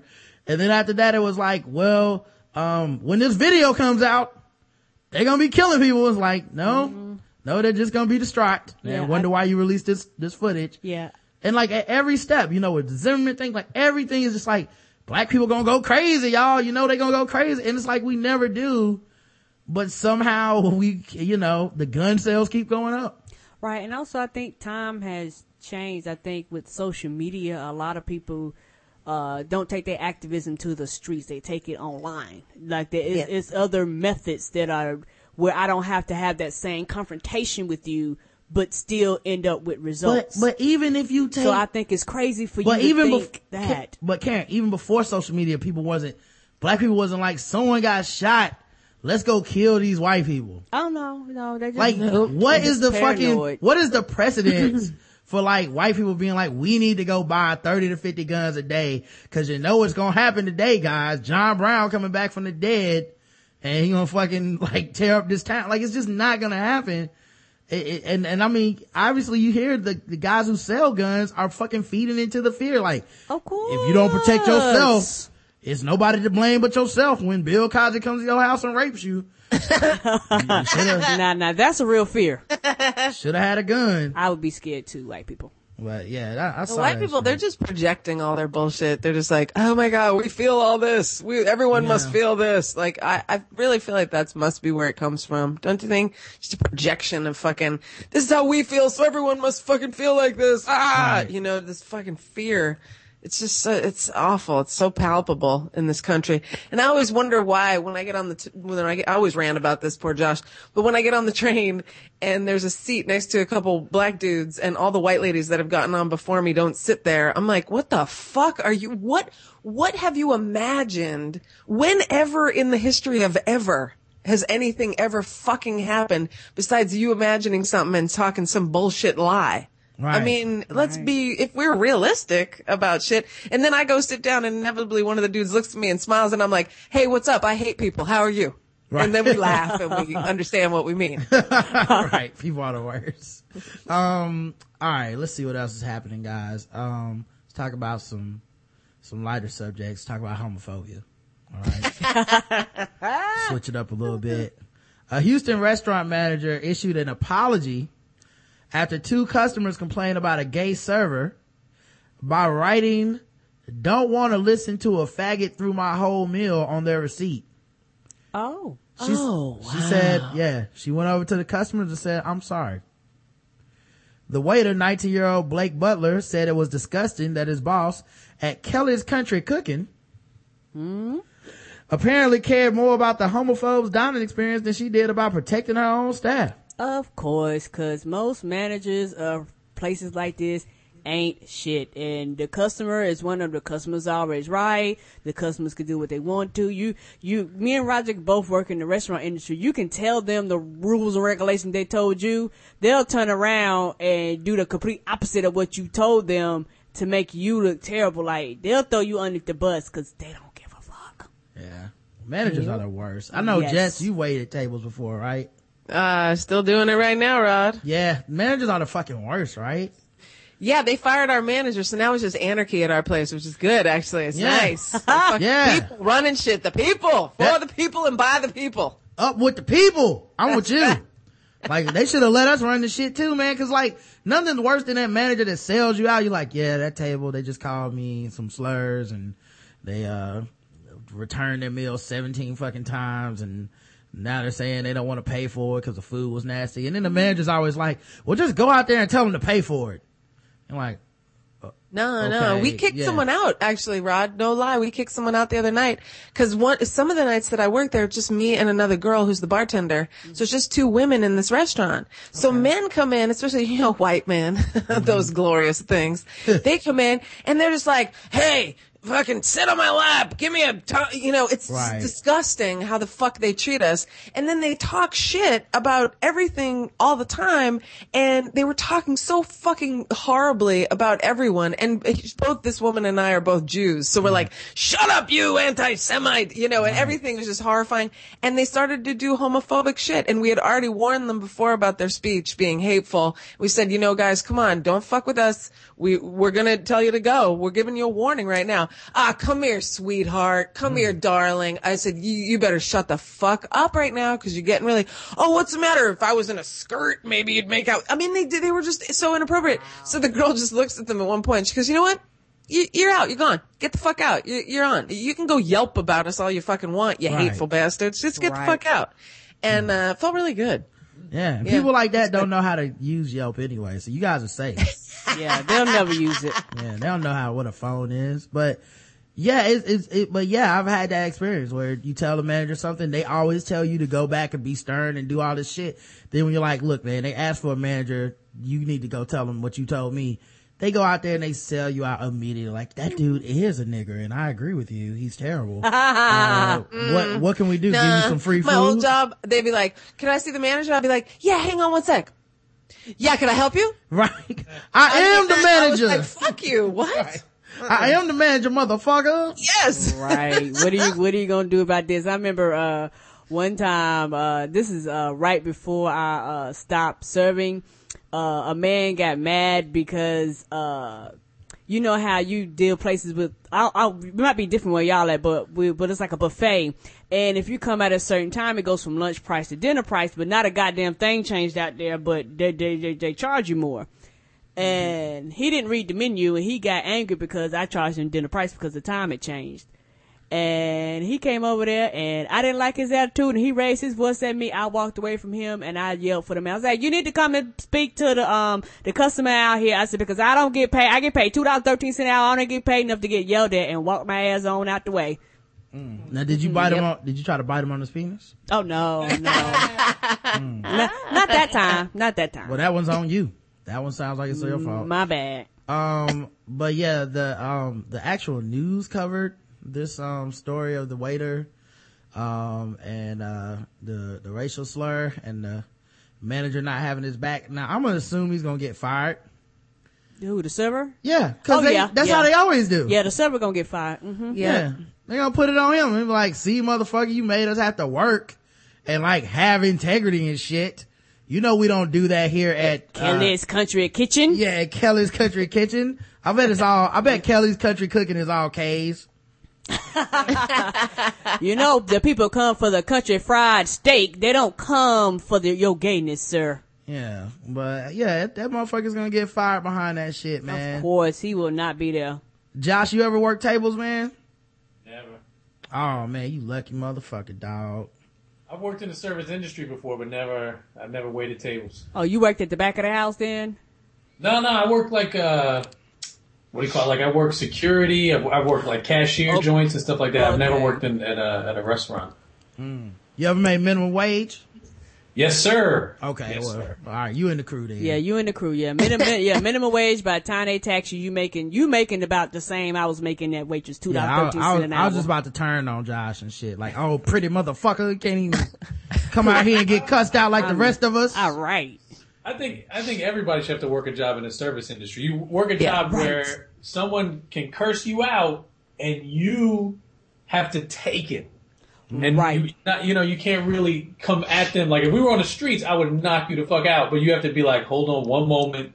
Even if you're mad, you to hold on one moment. Let me get my manager. You know what I mean? Like Right. everybody Right. should have to work a job like that. Right, I- I think so too. I think that would change people's attitude and people wouldn't have this entitlement that they do yelling and screaming and plus I can tell almost immediately the way people talk to like cashiers and clerks and shit like that if they've ever had that type of a job from mm-hmm. the way that they respond. Like me and Roger has gotten shit free because we were patient. I think we, I forgot, we had got some fix a flat or something and what had happened, the computers had went down and they kept tinkering with it. They tried to change the paper. They couldn't get the shit to work. The manager came. They couldn't get the shit to work. About 10 to 15 minutes and they kept apologizing. We was like, that's cool because we understood it wasn't their problem. By the time we finished, it was like, fuck it, you can have it. You were just so patient with us. Yeah, I got my oil change for free the other day. Um, cause they ran out of some shit and they had to go get the, get it from another place. And I was like, oh my God, I know it's a 15 minute oil change place, but it's going to take like 20 minutes. And I was just like, so that's fine. Then when he came to like check me out or whatever, he's just like, oh, it's free, man. Don't worry about it. I was like, so for five extra minutes, y'all just giving this shit away? Like, must be overpriced, but still. Like that, I'll take it. You know what I mean? we Because- gotten food free. Right, because most people show their asses. Like, like if if you realize if you would just be more understanding, you would just you literally would get a lot more shit in your life free. But you busting and raising I don't your even voice know- and cussing them out. They're like, "Fucking, I'm gonna charge you." I don't even know if it's that, Karen. I don't, cause I think people that act the ass get shit free all the time. That's why they do it. Yeah, they Okay. So I don't even think that's, I don't think that's the incentive. I just think Oh, okay. people, I just think people don't have control in areas of their lives and then they like use that on the quote unquote help when they go oh, out. Like they don't view those people as equals. They don't view those people as actual human beings. They- It's like, I'm at IHOP. I'm the king now, motherfucker. You know? Yeah. Like you get a little Yeah. bit of power and you lose your goddamn mind, man. Right, because it, it's funny working. Me and Roger talked about this when you work in the rest in the food industry. Period. People walk in, they automatically think your IQ is zero, and you're like, "God damn it, I have a college degree. Um, I'm not stupid Well, or it's, dumb." even if they're stupid. You like, it- like there's a lot of people that just don't have control in their lives. It's not about thinking you're stupid. It's, I think I'm stupid, but here I get to be king because the rules, Okay, the rules say I'm in charge. That's true. So I yeah. said scattered, smothered, and chopped, motherfucker. And like, okay, dude, I don't know what happened with you at home today. Right, I, I didn't beat your wife. I didn't beat your kids. Yeah. I didn't steal your drawers. I'm sorry. Like I play basketball with people like that, where like they'll fucking throw a tantrum, and you're like, aren't you a 40 year old man? Like, Right, with kids. Like, shouldn't you have other things that are more important than this right now? And it's like, something's probably wrong with that dude's personal life. Like, they gotta go to the court and like fucking explain that shit. Um, You know what? You know what I do? Like if, Yeah. if when I see like a cashier getting cursed out or a server getting cursed out, and I'm you know just a civilian, a customer, I'll say something to the person. I'll be like, "Yo, they can't call you out on this, but you're an asshole right now. Right. yeah. You're a big fat asshole. I just want you to take a minute and understand that, and then just walk away." And like the server or the you know the cashier is like, "Oh, thank you so much." Right. I love people like You're a savior. The best tips I ever got in my life was because, um, this one fucking table ran me fucking ragged. And the dude, like, I knew when they came in, they weren't paying for that meal. Like, you could just tell, like, the way they're being mean up front, the way they're being rude. You're just like, these motherfuckers are looking for a loophole in this situation where they don't have to pay for it. Yep. And so he was just like, yeah, uh, I saw my food sitting up there in the window for five minutes and, uh, uh, this is after they ate the food, by the way. The food gone. It's like, and, uh, yeah, it was dry. It was dry and, uh, I, I'm not paying for this shit. I want to talk to a manager. And I had been so nice to them. He still felt a little bad. So he did this thing where he was like, oh, it's not, it's not your fault, man. I just need to talk to a manager. And I'm just like, yeah, okay. Yeah, you, I already know what this is. When my manager comes over, he's gonna shit on me and all this stuff. And everybody in that section, cause the seats were so tight together, they all heard it, like heard him shitting on me, talking shit. Oh yeah. And, um, you know, and then when he left, he even left me like a tip. But it was like, you know, fuck you, man. I look bad in front of my manager now. I was like new to the job, you know, it was just a terrible way to start.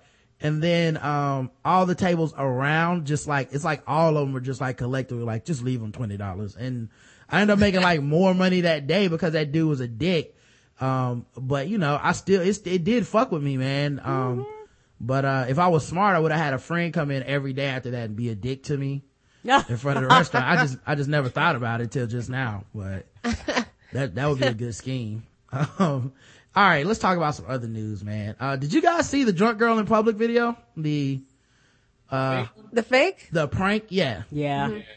Um, well, it turns out all the guys, um, in the video were set up. They were told they were helping out a student film and to, to act like they were trying to pick up this drunk girl or whatever. Um, so, you know, they went from just kind of making a rape joke to, uh, actually looking like rapists. Yes. Um, which I do feel like is a huge distinction. And, uh, yes, it is. I do, yeah. And if I was those guys, I'd be pissed as well. Like, uh, I had somebody be like, so they were just making a rape joke. I was like, sometimes a rape joke can be funny if it's phrased the right way. Like, Correct. but this wasn't funny at all. They just made them dudes look like fucking rapists.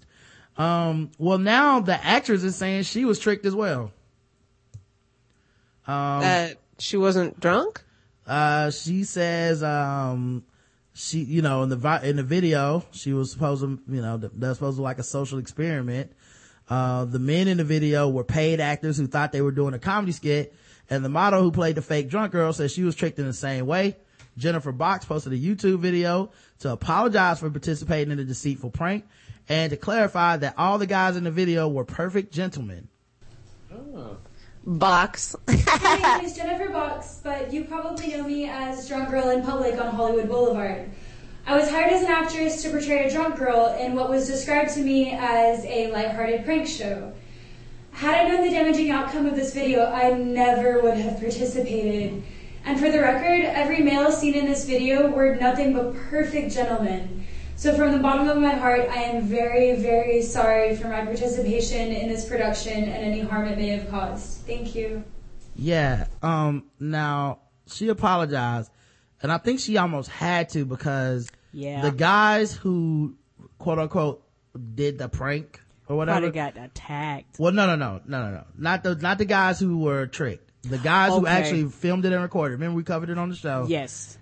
That one of them was going around on Facebook like, ha ha ha, we got y'all. And then he tagged her and the other people like, yeah, we all tricked everybody. We're the dream team. We're gonna do, Oh, like yeah. they all was in in on it. Right. And when guys started objecting and coming out like, Hey, I, I'm not a fucking rapist. And that, that was a setup.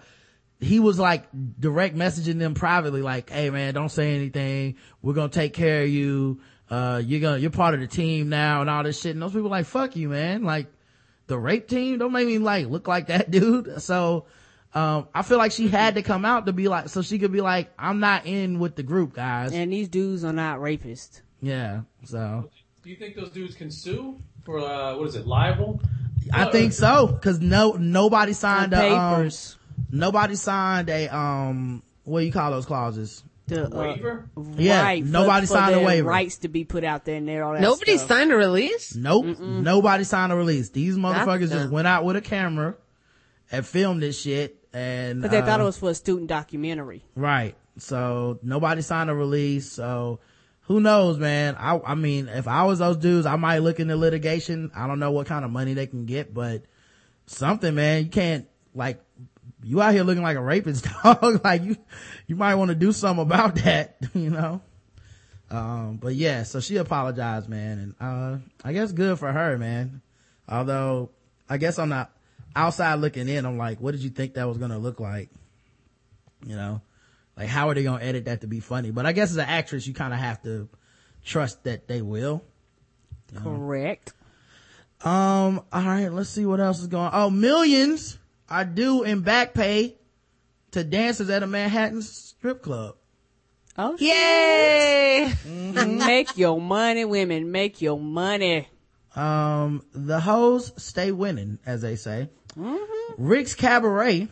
Y'all ever been to Rick's Cabaret? Not Rex. No. Never even heard of it. Rick's? Yeah, it sounds like one of those swanky upper class joints. Yeah, near Kelly's Country Kitchens. They side by side. Anytime a strip club puts cabaret next to it, I know I can't afford it. Duh.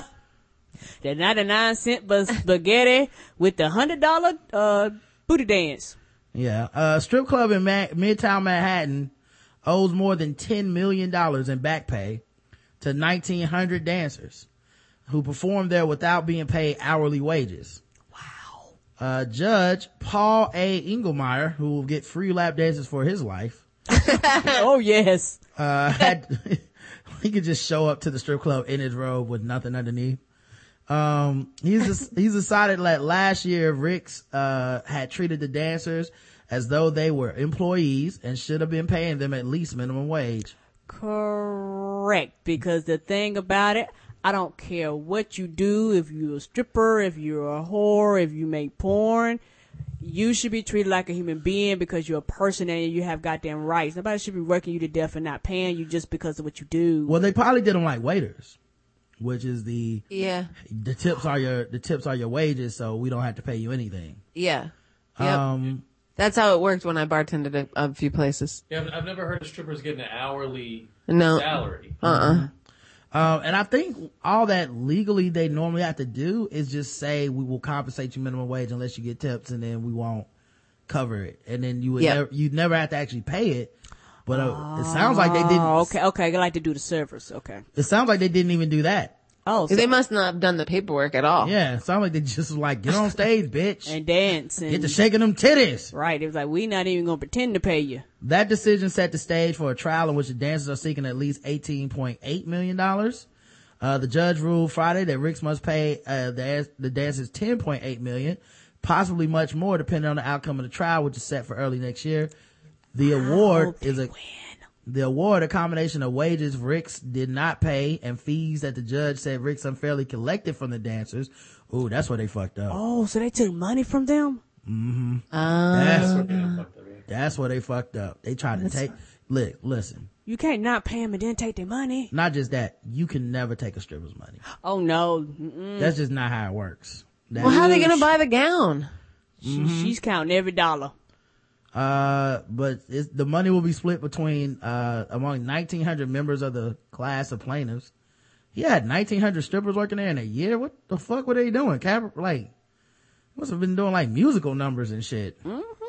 That's a big turnover. They rotate them. Yeah. They rotate 'em. Yeah. 1900? That's a lot though.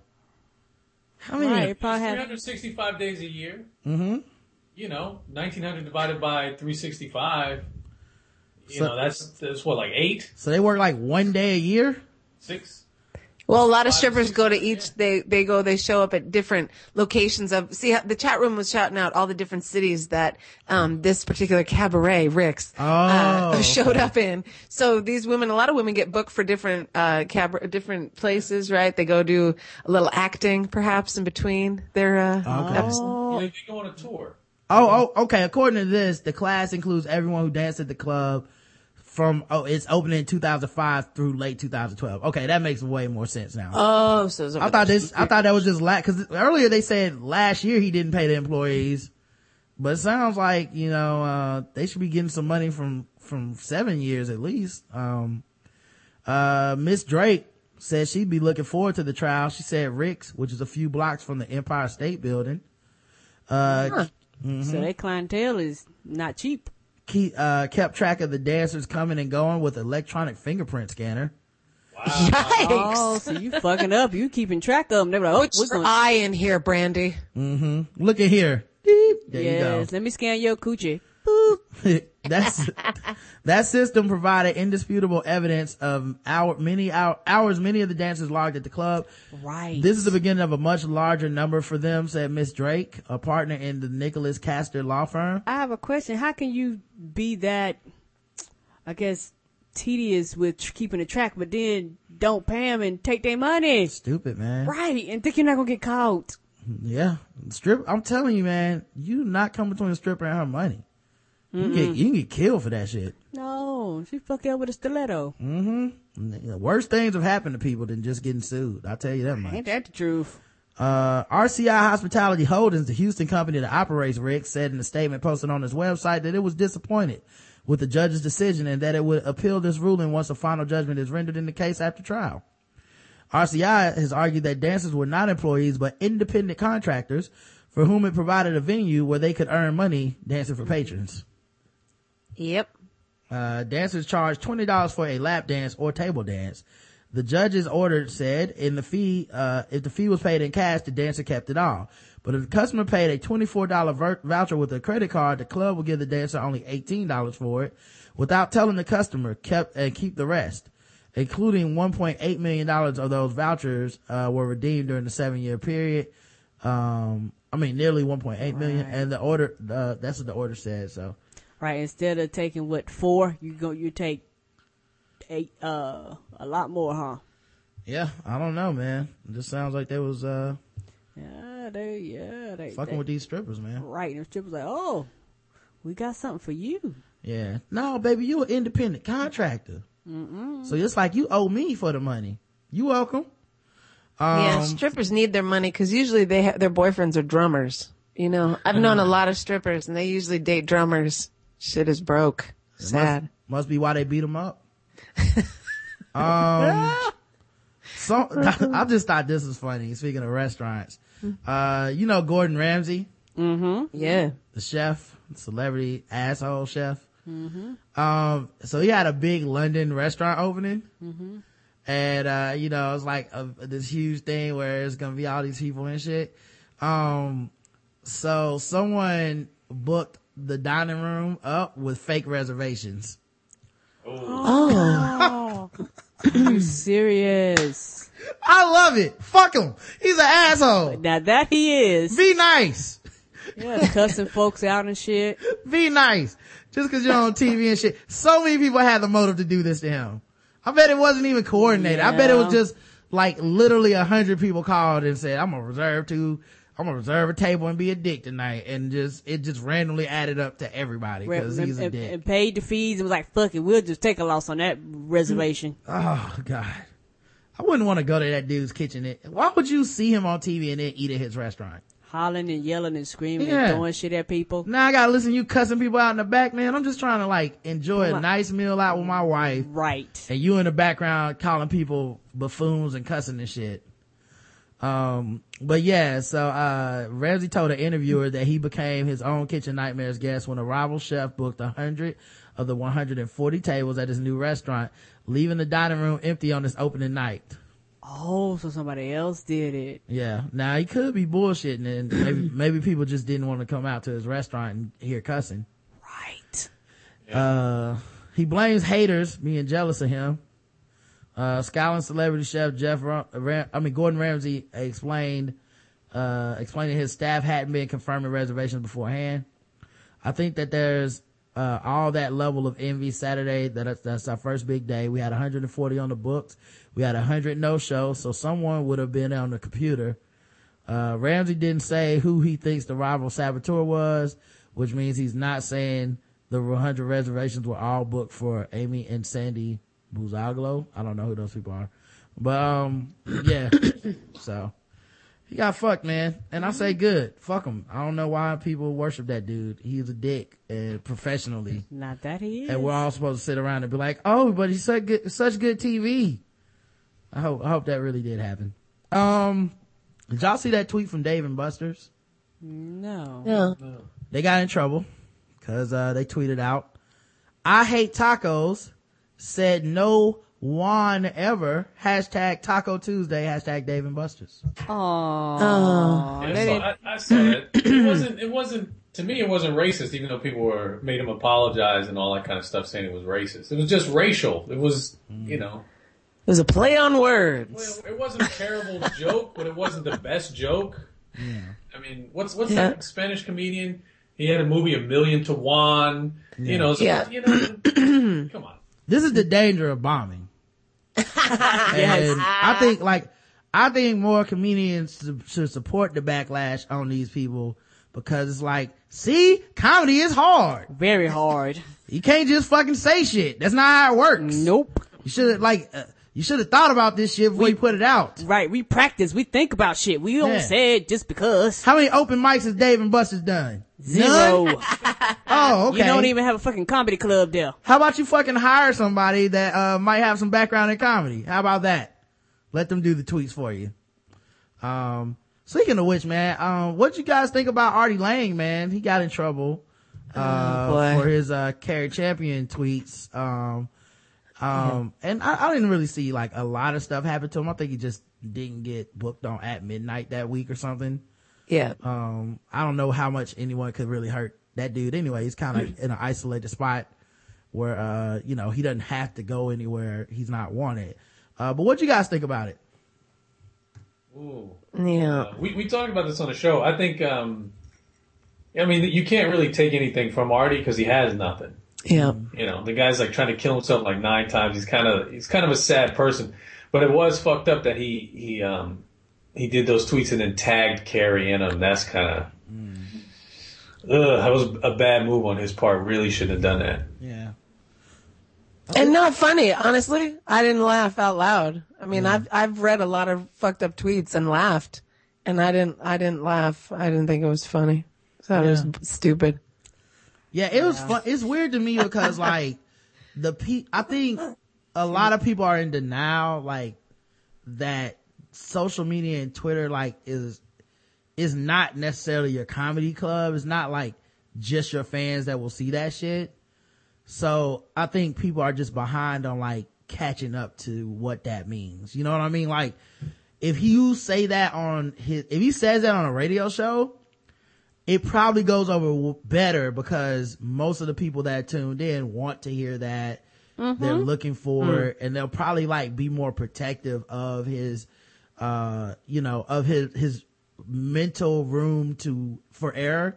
You know, if, if, if you even want to consider it that, they also might just think that shit's hilarious and that's on them too, you know? Um, but I think people just feel like, or at least comedians, a lot of them feel like you just put shit on Twitter and the people that like you are going to retweet it and there'll be a few people that are assholes that'll say something, but they don't realize that there's a lot of people that are like, you know, fuck you. uh, What can we, what opportunity can we take from you? Correct. I mean, there's a lot of people who just troll Twitter looking for things to be outraged over, and then you know Yes. hand them off to certain websites and stuff like that. Yeah. I mean, Artie, it was a bad move on his part. The jokes really were pretty terrible, and Correct. And mm-hmm. for him to tag her, that that's what really, you know, when he was doing it, I'm just like, whoa, this dude is he's lost his mind. But then when he tagged him, just that's like saying it to the person's face. You would never go up to to someone you've never met and be like, hey. I would like to live out this this slave fantasy where you beat me and you know Yeah. and I bust a nut on you. Like that's inappropriate. So why would you do it on Twitter and direct it at them? Yeah, mm-hmm. especially with ESPN where you've been on some of their shows. Like, mm-hmm. you know, that, Yeah. that's, that's actually a place where, you know, you're using either to promote your stuff or getting revenue from in some shape, form, or fashion. Like, I mean, I know he's a self, like, he's one of those dudes that like harms himself. Eh, it kind of with his comedy, like, I'm a piece of shit. So anything I say, you can kind of laugh with me because I'm such a piece of shit. But, you know, I just don't know that everybody has agreed to that deal with you on Twitter. You know what I mean? Like, there's a lot of people are like, I don't give a fuck if you try to kill yourself. Like, kill yourself again, bitch. I don't like these jokes. He did. He stabbed himself in the stomach. I mean, I know. that's some fucking harsh way to go. It I really mean, he is. didn't even die. He just stabbed his fat, ah, Yeah. just stabbed himself. That's when I realized he didn't really want to die. Cause like, that's, that's There's a lot quicker ways. that's the slowest way. Like, I'm he like drunk bleach. He's done all sorts of horrible. He's tried Yeah. to kill himself like nine times. Yeah. The guy's just he's terrible at everything, including killing himself. he bombed at killing himself. um, but yeah, man, it, it is like, I, but yeah, I saw people like coming at it from different angles, and I do think, um, it, like I saw people saying the freedom of speech thing. I, can we like, can everyone go back to history class or like, right. Some people don't know the meaning of that. yeah, can we just like everyone take like a, this is what the first amendment really means. Correct. No one's taking your freedom of speech, man. The, the, You said it. the government didn't come to lock you up. Kick your dough in. people just dislike the joke, man. It's just what it is, man. I, I really wish, um, and I, and I do mean this when I say it, I really wish these guys would stand behind their jokes. Stop, Yeah. stop apologizing. Like they always end up doing this. Even the non-apology apology to me is bullshit. Don't apologize. did, did you did you you read his apology right? Yeah, yeah. He's like, I Yeah, his apologize to apology- Cari Champion and, and whatnot, but the rest of you guys are the PC, police, uh, maf- mafia coming to get me, these PC groups. It's not PC groups, okay? It's just a bunch of people. They're not even in fucking, the NAACP didn't have shit to say about it. It was just people didn't think you were funny. Correct. And all you gotta do is be like, well, I thought it was funny. Fuck y'all. Yeah, but those tweets he couldn't. If it was David Buster's, they could they could be like, we thought that was funny. No one, fuck you guys. But him, he was like, you know, let's do the slave fantasy where you beat the shit out of me and I, I bust a nut on you. Like that's, it's hard. It's har- it's kind of hard to stand behind that. Like his, to me, his no apology apology was the best he could do to stand up for himself. Right. He, is, he could legit stand by it like, no, these were funny because they they they just weren't. yeah. Well, I still say I would respect it more if you just said, I thought it was funny. I'm not taking it back. Well, some comedians do that. Uh, what's what's that girl's name? Um, Chelsea Handler's done it. Yeah. Yeah. The the girl who wears the long gloves, uh, who was on Last Comic. Natasha Leggero. Yeah, she's done it. Like people will stand up for their jokes. Yeah, I Yeah. love when she stood up for her joke. Um, I forget what it was even about. it was about the service. It was uh, for like uh, Memorial Day. Yeah, it was the veterans. I love that she didn't back down. Cause fuck them. Like, honest, even if the joke's not funny, your job is making jokes. Sometimes they're good, sometimes No, they're, they're not. not. Fuck it, man. I'm gonna still be making these jokes tomorrow. Like, you know, I, like, I just hate the, the non-apology apology. Like, it, I, allow me to dislike you. Allow me to dislike that joke. Like, let, me is it okay? The world will keep moving. Michael Che made some jokes about street harassment, uh, gave a half-ass apology and shit. Like, he would have still been working at Saturday Night Live. He would have just not mentioned street harassment ever again for the rest of his life. He would have just been like, "I apologize for them jokes. I'm just gonna go on TV tonight and keep doing what I do, mm-hmm. fucking up reading this He's still- teleprompter." He's comfortable. He's got his job. Yeah. Yeah, Yeah. fine. He's fine. but he apologized. I wouldn't even apologize if I was him. Well, his apology was he got him in more trouble. Yeah, his apology wasn't really an apology. It was it was a it was subtle fuck you to everybody. You know, it was like, oh, sorry guys, I have to run everything through you guys. I, I understand that now. I don't have an opinion of my own. It was it wasn't really an apology. It was a fuck you to everybody. it was a non-apology apology. Yeah. Well, Just he- I mean, he's gonna be all right. He's in the new Chris Rock movie. He's fine. Yeah, I, he'll I'm be not. I'm not saying he won't be all right. This ain't about him. This is for me. I'm tired. I'm tired of people apologizing, man. If you didn't, if you meant it, then mean it. dog. it's okay. Let the world know. They'll be fine.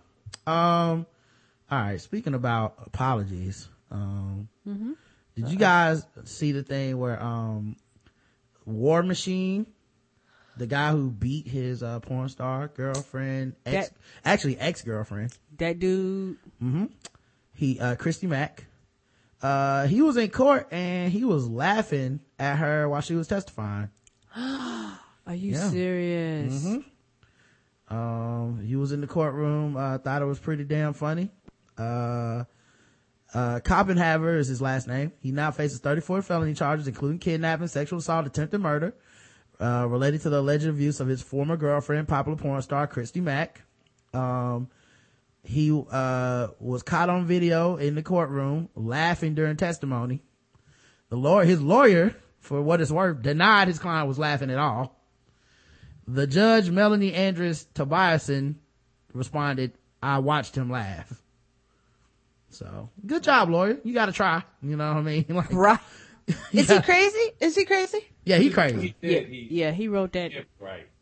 yeah he crazy Right. as shit man He He- wrote that Okay. crazy letter, didn't yeah he? he wrote a letter from prison that like was just it's insane it's it's like domestic violence 101 you know like i own you i tried to do everything for you why can't you just understand and appreciate me i'm a trio dude that we need to be together you know he's crazy Oh. yep Oh, he sound like an ex. I wish I was lying. um all right um So what's going to happen now? Did the judge look at him and say you're going to get more time? Or I mean, how do they do they get him? Do, what happens to him? Anything more because he laughed or well no? they they haven't ruled on it yet um or anything like that he didn't get held in contempt of court or anything but um the judge just was like i seen that motherfucker laughing so that can't be good you know when the i'm sure when that verdict comes down and the sentencing time you know He's gonna do some hard, t- some real hard time for real. Because Chrissy Mack is, is a beloved actress. You know what I mean? Like, and- I like how you paused before you said "A- actress. you can't you can't be out here can't be out here hitting america's sweetheart Nope. well, I, I think it's weird. Like every time this story's brought up, they're like porn star girl. It, to me, it wouldn't matter if she was a porn star or not. right mm-hmm. The way he beat her, you shouldn't beat you know inanimate objects. He just he right was you know unbelievable what he did to this woman. and to me personally it matters more that she was a porn star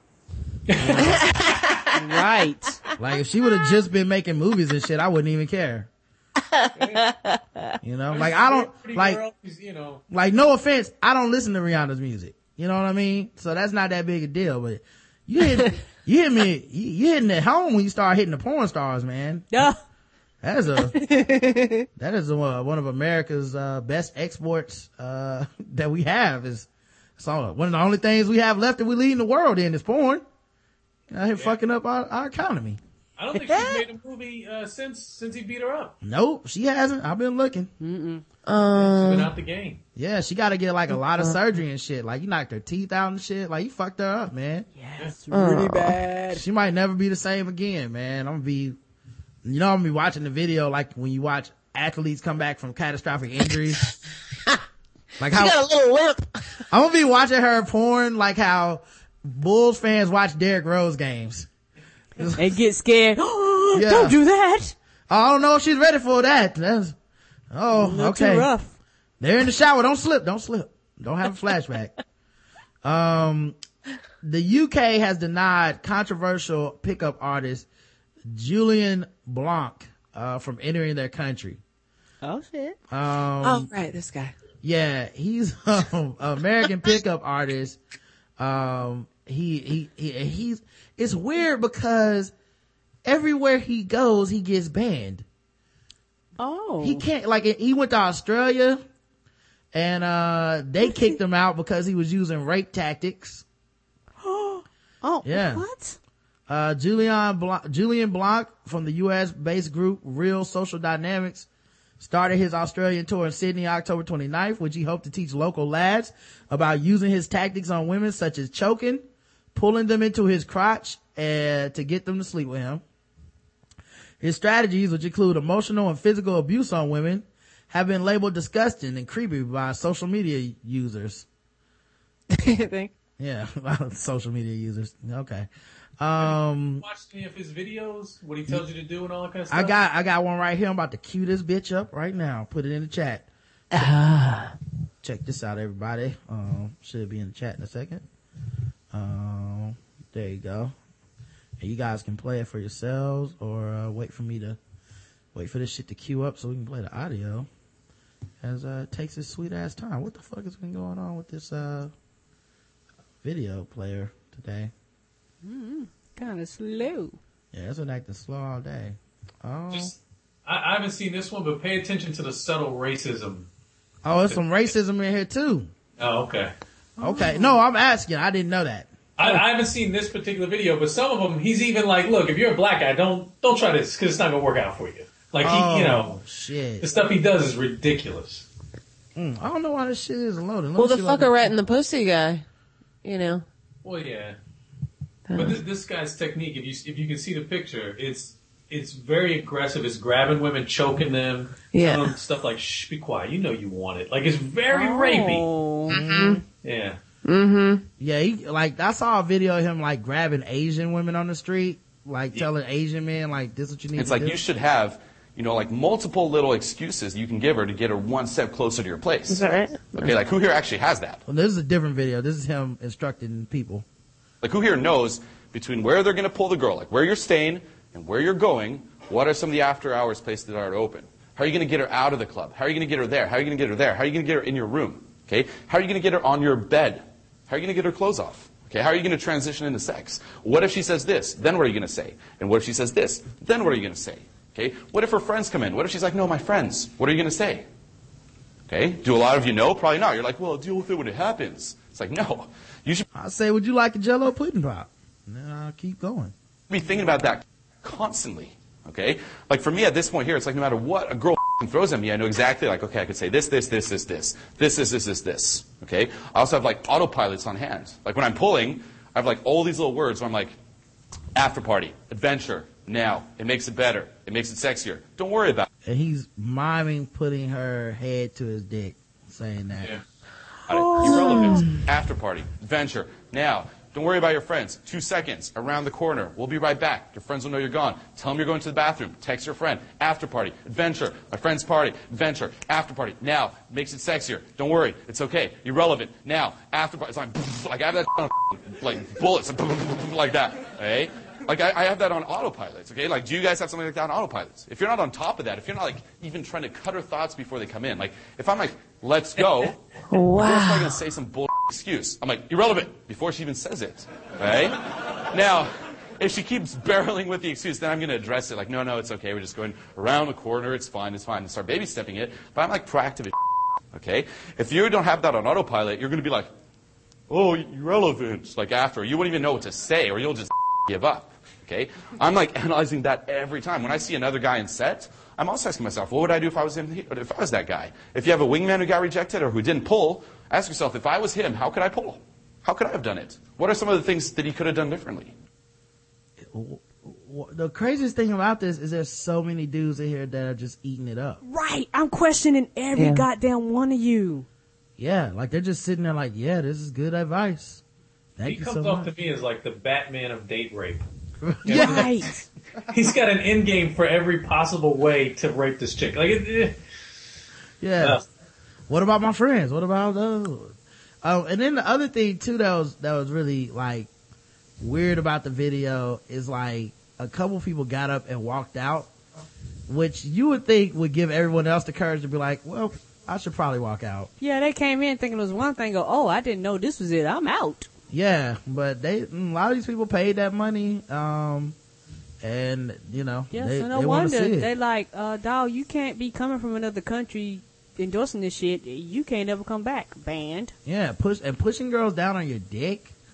You know, like suck my dick. Like, like, irrelevant. No excuses. Suck my dick. Gotta go it. Go hard. Do it. Like that's fucking disgusting, man. So yeah, he got kicked out of Australia um for this shit. Um uh and then uh now the UK has denied him uh entry into the country.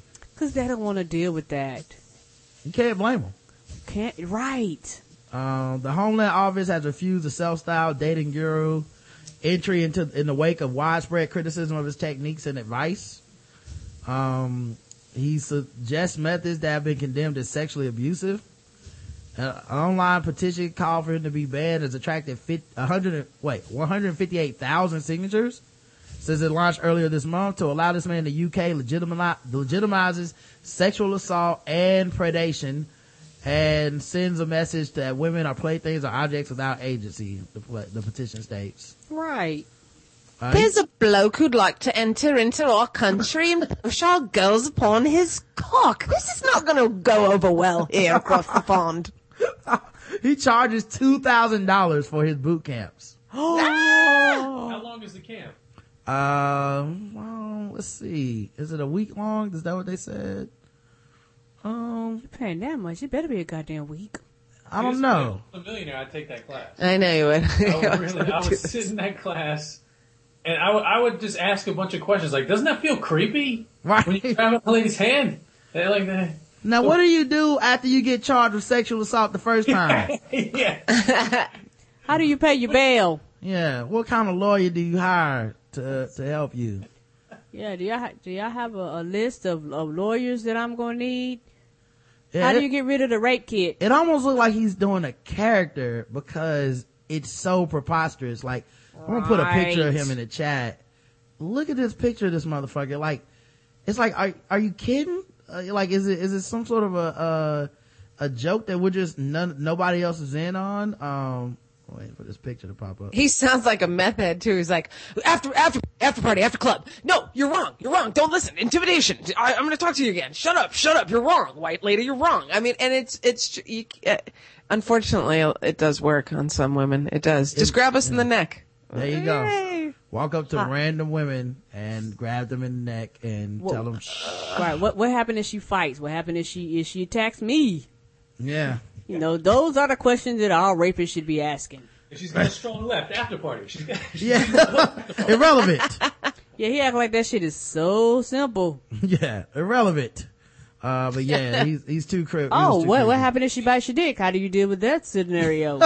right. jokes aside, he, I I think he's he's a predator in the fact that he's not going after women who look like they'd fight back. You know what I mean? Like he's he's looking for for you know slumped shoulders. He's looking for Vulnerable. tells that he that he can abuse these people. Like he's he's a classic abuser. Yeah. Yeah. Correct. That's what they all do, man. They always look for the Slumped weak. shoulders. Well, you- like if you, you're looking for someone who's self-esteem, you know, what I mean? Sure. Like, he's looking for people who who he can victimize. Right. Like this guy's the worst kind of. He's he's one of the worst kind of rapists Yeah. that there there are because Mm-hmm. he's passing it off as this is how it should be. Yep. I you know you should be a victim. I you know what I mean? Like it's That's why it works for a lot of women who've had abuse in their lives and have been, you know, bullied by men their whole lives. And, you know, you just keep playing that out, keep playing that scenario out. There's, you know, you keep hitting one girl after the other. You're going to find a couple of them that are going to say yes. And and the worst part is that his stand up special and sitcom isn't even good.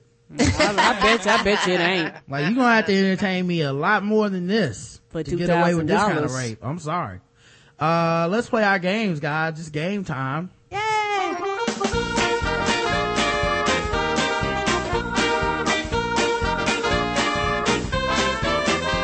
We're just fucking with those black people. We're just fucking with those blacks. We're just fucking with, fucking with black people. That's right, guys. Time to play the game that we have all come to hate. It's fucking with black people. We read different articles from all over the globe and we ask ourselves to rate it from zero to 100 in intervals of 25 for how much we feel fucked with. Today's contestants are the entire world still. Everybody's still fucking with us. Um, pick a number, Jess Wood. One through, uh, what does this go up to? About 17 maybe? 1 to 17? 15. 15. All right, let's see. Yeah. Four, seven, uh, 10. twelve. Oh, we had exactly 15. Um, here we go. Uh, Gawker with a hit piece on my man Jerry Seinfeld. You know how Gawker does. Um, Jerry Seinfeld went to dinner at Prince's Hot Chicken Shack in Nashville. These names. Mm-hmm. Recently, and he had a screaming good time. He had seen a documentary about the restaurant and wanted to check it out. He thought the chicken was great. One thing caught his eye though, the black people. Here's Jerry Seinfeld. Ah! Here's Jerry Seinfeld telling the story of going to Prince's Hot Chicken Shack in Nashville. There's a place in Nashville called Prince's Chicken, which is one of the hottest chicken places in the country. I saw a mini documentary about it. I should be trying to do a bad Seinfeld impression, but I'm not. I'm gonna, I'm gonna avoid it. And then we were working in Nashville and I went there. Apparently the chicken is so hot that it makes people engage in spontaneous sex acts in the parking lot. So we went there late at night after the show. It's all black people at like two in the morning. It's not in the greatest neighborhood. It was me and two other guys in suits. We took our suits off and rolled up our sleeves. We got the sauce all over our white shirts, uh, and screamed from the heat. It's so spicy. That was the most adventurous thing I've ever, I've eaten lately. I'm definitely going back there too. Um, so zero to a hundred. Uh, Karen, how fucked with do you feel? Not fucked with at all. Zero for Karen. Josh Wood. I mean, Josh Homer. I like that. Yeah, I think I think that's a zero. All right. Jess Wood. Seinfeld. Um, all right. And I'm, I'm gonna go zero. I feel zero fucked with. I don't even know why. Like, Gawker just has it out for certain people. Right. He just telling about what happened when he went there. Like, they don't know, like, and this is one of the things about when people write shit like this. If you don't know the difference between racial and racist, stop writing. Stop writing about race. Cause it's a huge fucking distinction and it does matter when you're gonna paint somebody in a corner like, this guy was uncomfortable around black people. Everybody's uncomfortable around black people at two in the morning. That's just the, that's life. and I'm black. Yeah, everywhere you show up where it's just people hanging out two in the morning in a bad neighborhood in front of the chicken shack, you're gonna be uncomfortable. The point is, the chicken is that fucking tasty. You just risk it. Right. When I was in Fayetteville, I used to go get fish from this place that had bullet holes in the windows and it was different bullet holes every time. I just hoped I wasn't there when they got shot. That was it. But anyway, anyway, Jerry, Jerry Seinfeld cool with me, man. They, they gotta stop getting on that man. I like the complex video that he did with the, I forget the rapper that he did. He just did a video with somebody, um, this rapper, it, it opens with the rapper like yelling at Complex magazine that he didn't make the top 10. And then it cuts and it says 10 minutes earlier. And then it cuts to the coffee shop with him and across from Jerry Seinfeld. and Jerry Seinfeld like, you didn't make the top 10? All right. You're calling them and you're cursing. I want you to use the N word a lot, but I don't want you to say N word. I want you to use the whole word. Like, it's, funny. it's a funny video. Yeah, I like him, man. They got on him for his, uh, comedians in the cars with, uh, getting coffee, not having enough black people on it, uh, when it first came out. But it was like him and his friends. That would be like, if I did a show called Podcasters and this, the first wave didn't have any white people on it, you couldn't be mad at me. I know nothing but black podcasters and Jess. Well, the, the thing with Jerry is he has, he has a history.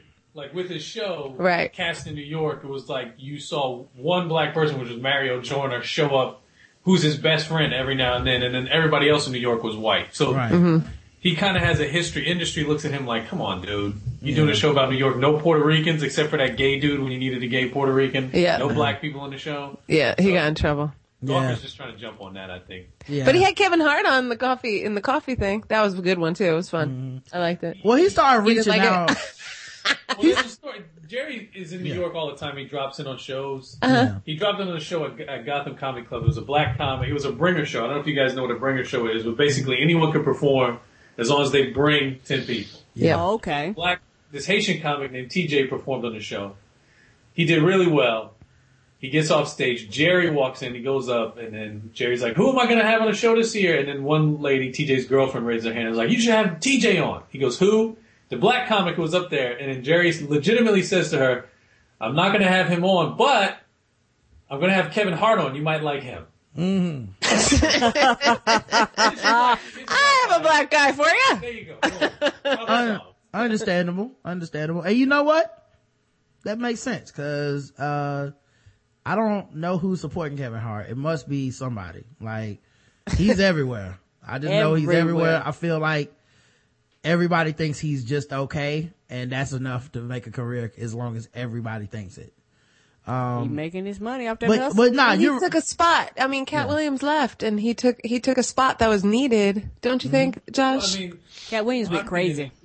We, right now we have as as black people, if you want comedy, you have Tyler Perry or, and Kevin Hart slid into that or position. yeah. Mm-hmm. And so Yeah. you know he doesn't have to be great. He just doesn't have to put on a dress and you know parade stereotypes out. So he's. You know, he's he's he's living it, living it up. Real House Husbands is is. I like Real Husbands. That's actually actually funny. I think it's funny. I laugh out loud. and I mean he he worked he worked his way up there, so it's not one of those like shortcut people. Uh, no, no offense to his height, but it's not like, oh, this dude been doing comedy a year and then fucking Nah, he's been around for a very now, long time. now the world is his oyster. Like that dude was, uh, you know, I remember seeing bad movies of his and on like, Netflix. you know, his early stand up about, you know, Mm-hmm. Being scared of his wife and shit from, from like Def Comedy Jam days and shit. he did his soul plane. He did his time. Yep. Yeah. Yep. He did his time, Yeah. man. And he Um, grew up with drug addicted parents and shit. Like he he did he had a rough life. He didn't have some skated, you know, Yeah, nice he- little life. he had to sell shoes, you know, like, I, don't, I don't, I don't wish that on anybody. Um, but yeah, so, uh, but, but yeah, I don't have the same issue with Jerry Seinfeld. I, I look at him like I look at Lena Dunham, where like, I don't need him to do black shit cause he probably would fuck it up. like he don't think about black people and I think that's okay. I, I feel like people, uh, try to force diversity some places and I'm not saying diversity isn't needed or whatever, but, uh, in a creative lane, I don't think that's how you get diversity. I think you get diversity by giving other people's opportunity to be creative, not by going, Hey, you white dude, start writing black characters. Cause I, I don't know. I'm, I'm just gonna wait for the first black, the first white person to actually be like, I am gonna write black characters. And when y'all see how fucked up it is, I'm gonna be like, I told you. how unrealistic it Yeah. is.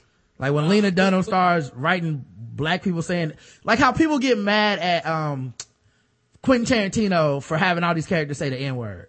Uh huh. And you're like, you can't have it both ways. If you, you want the black people in there, th- but you don't want him saying anything racial. Like, what are we gonna do? Like, maybe, you know, I don't, I don't, I don't see how, like, it's either you want that shit or you don't. I rather would just have other people with other experiences writing movies than to force it into people who don't really appreciate the experience.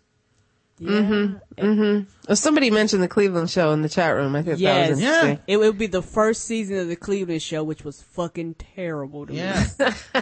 because you were looking like, black people don't talk like, who wrote, you looking, I was looking, because we're like, who wrote this shit? All right. Do you guys watch uh, Blackish? Yes. Yes. I love it.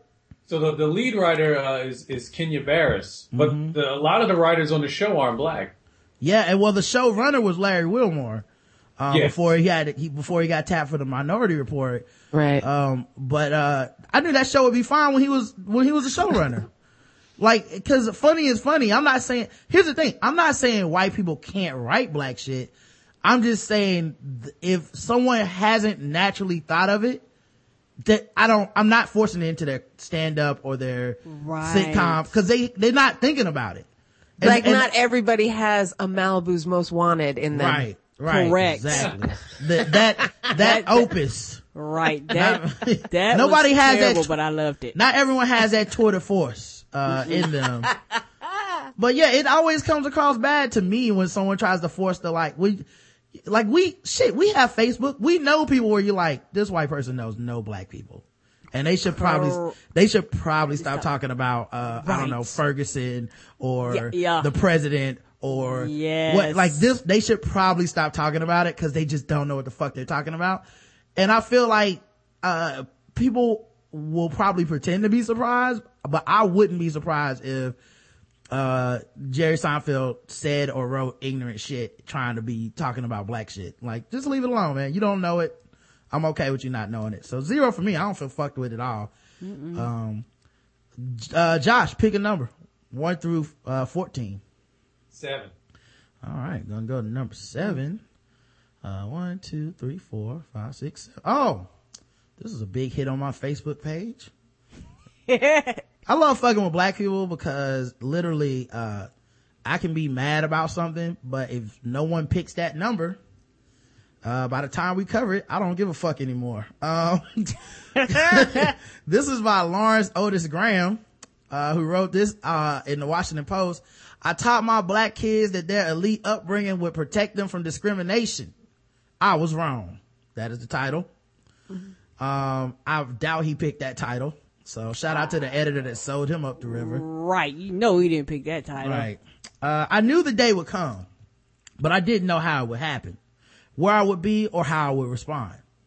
It is the moment that every black parent fears the day their child is called a nigger. Uh, Josh, has this day happened for you yet, man? My sons? Yeah. Yeah, they still real young. No, well, my one son is is white. The the youngest one is white, Hmm. and so he's. I don't think he's ever going to be called a nigga. I don't, and I don't think he could say the word either. But uh, but the oldest one, yeah, he's he's only he's only he'll be six like uh, in a couple weeks, and he doesn't look black. Mm-hmm. He looks, you know. I mean, maybe he will if, if we're lucky. He'll be called a nigga. I don't know. Yeah. It's up, it's, he's it's lucky. it's He all said if in, he's lucky. it's all in God's hands now, man. It's all in God's I mean, hands. I mean, to be honest with you, I hope he does. I hope Yeah. I hope he gets called a nigga. I hope he experiences uh, some of the racism. I hope he, you know, he gets to see it. I'm not, I'm not like this dude. I've read that article. I know exactly what is in it. I'm not like that dude. I don't think I can save my children from, from you know, uh, from racism by giving them money and, and, a, and a shitty haircut. Like you know, Yeah. we'll see what happens. I mean, hopefully, you know, you get a JL Cauvin, you know, all of their, all, all of our powers, none of our weaknesses. You Now, know? J, JL, I think my youngest son is is like JL. He's Mm-hmm. he's he's actually whiter than JL, but JL is in the worst position. Mm-hmm. He's in the worst position because he feels he can say the N word, but he can't say it without explaining it. Like he's, he's Right. you know what I mean. He's got a lot of black anger, but then people look at him like you. It's not justified at all. Yeah, he's a daywalker, man. Yeah. Not a daywalker. I'm serious, man. he can like, he can like catch a cab, but, you know, he, he can still be aggrieved if it was late, you know? Yeah, he'd, Um, he'd be able to choke women on the street as a pickup line. Yeah. yeah, he could actually, he's the one dude that proves the exception or whatever. The exception that proves the rule. Um, all right. So he says, my, my wife and I, both African Americans, constitute one of those type A couples with the Ivy League undergraduate and graduate degrees who, for many years, believed that if we worked hard and maintained great jobs, we could insulate our children from the blatant manifestations of bigotry that experienced, that we experienced as children in the 1960s and 70s. We divided our lives between a house in liberal New York suburb and an apartment on Park Avenue. Sent our three kids to a diverse New York City private school and outfitted them with, uh, accoutrements of success, perfect clothes, perfect diction, and that air of quiet graciousness. Now we're up in the big leagues. It's our turn at bat. uh, we, we convinced You our- and me, baby. I know. We convinced ourselves that the economic privilege we bestowed on them could buffer these adolescents against what so many black and Latino children face while living in mostly white settings. Being profiled by neighbors, followed in stores, and stopped by police simply because their race makes them suspect. But it happened nevertheless in July when I was a hundred miles away. It was a Tuesday afternoon. when my 15 year old son called his academic summer program at a leafy New England boarding school and told me that as he was walking across campus, a gray Acura with a broken rear tail light pulled up beside him. Two men leaned out the car and glared at him and said, are you the only nigger at Mellon Academy? One shouted. Now I wonder why he brought up the cars because they was broke. It's like these broke white people calling us racist. That's they racist. ah, I can't believe the broke ones are racist. Too. They're not even doing better than us. right. Uh, certain that he had not heard them correctly, my son moved closer to the curb and asked politely, I'm sorry, I didn't hear you. That- Yeah, that's how you know your child has been uh sheltered. yeah, that's bad parenting. Right. That's, You have to talk. You have. yeah, that's chi- what happened when you don't even show your kid like Mississippi Burning, and Time Yeah, to your Kill. baby has no street smarts. Like those movies matter. You gotta show them Rosewood like one time. One of the movies, Amistad, something. Jack on chain. Yeah, Roots, Queen, something. just just show them a random like, hey, random white people not necessarily trustworthy. You gotta vet them. Um, but he heard, but he had heard correctly, and this time the man spoke more clearly. Only, only dot dot dot nigger. He added with the added emphasis. Uh, now this happened in like New England, but to me, anytime someone does this, I can only hear it in a southern accent. I don't know All why. right. Maybe that's just me. I only hear, for Yeah. real, I only hear southern accent too. Uh, even if you said, I still, you know, my brain just translated into, Yeah. into a southern drawl. Like I feel like all racism sounds like that in my head, even when it's not. Yes. Like it'd be Donald Trump. like when Donald Trump was asking for Obama's grades, I heard it in a southern accent. Right. I just seen like a white man sweating with a rag, tapping his head, drinking some sweet tea, talking about, I said, are you the only nigga that's at Right. that school? Boy, you heard me. It doesn't help that the university was named Mellon. I mean, you know what happened if his son would be like, why, yes. Yes, I am. right? yes, sir. Can I help you? Right. Uh, my son froze. He dropped his backpack in alarm and stepped back from the idling car. The man honked the horn loudly and drove off, their laughter echoing behind them. Um, he got street harassed, man. Yes, he did. Yeah. By the time he recounted his experience a few minutes later, my son was back in his dorm room, ensconced on the third floor of a red brick fortress. He tried to grasp the meaning of the story as he told it, why the men chose to stop him, why they did it in broad daylight, why they were so calm and deliberate. Why would they want to do that? To me, he whispered breathlessly into the phone. Oh. oh, Dad- baby hurt. Dad, they don't know me and they weren't acting drunk. It's just 3.30 in the afternoon. They can see me and I can see them. So it's not like I was hearing from him, Daddy. What's wrong? My son rambled on, describing the car and the men, asking, asking questions that I couldn't completely answer.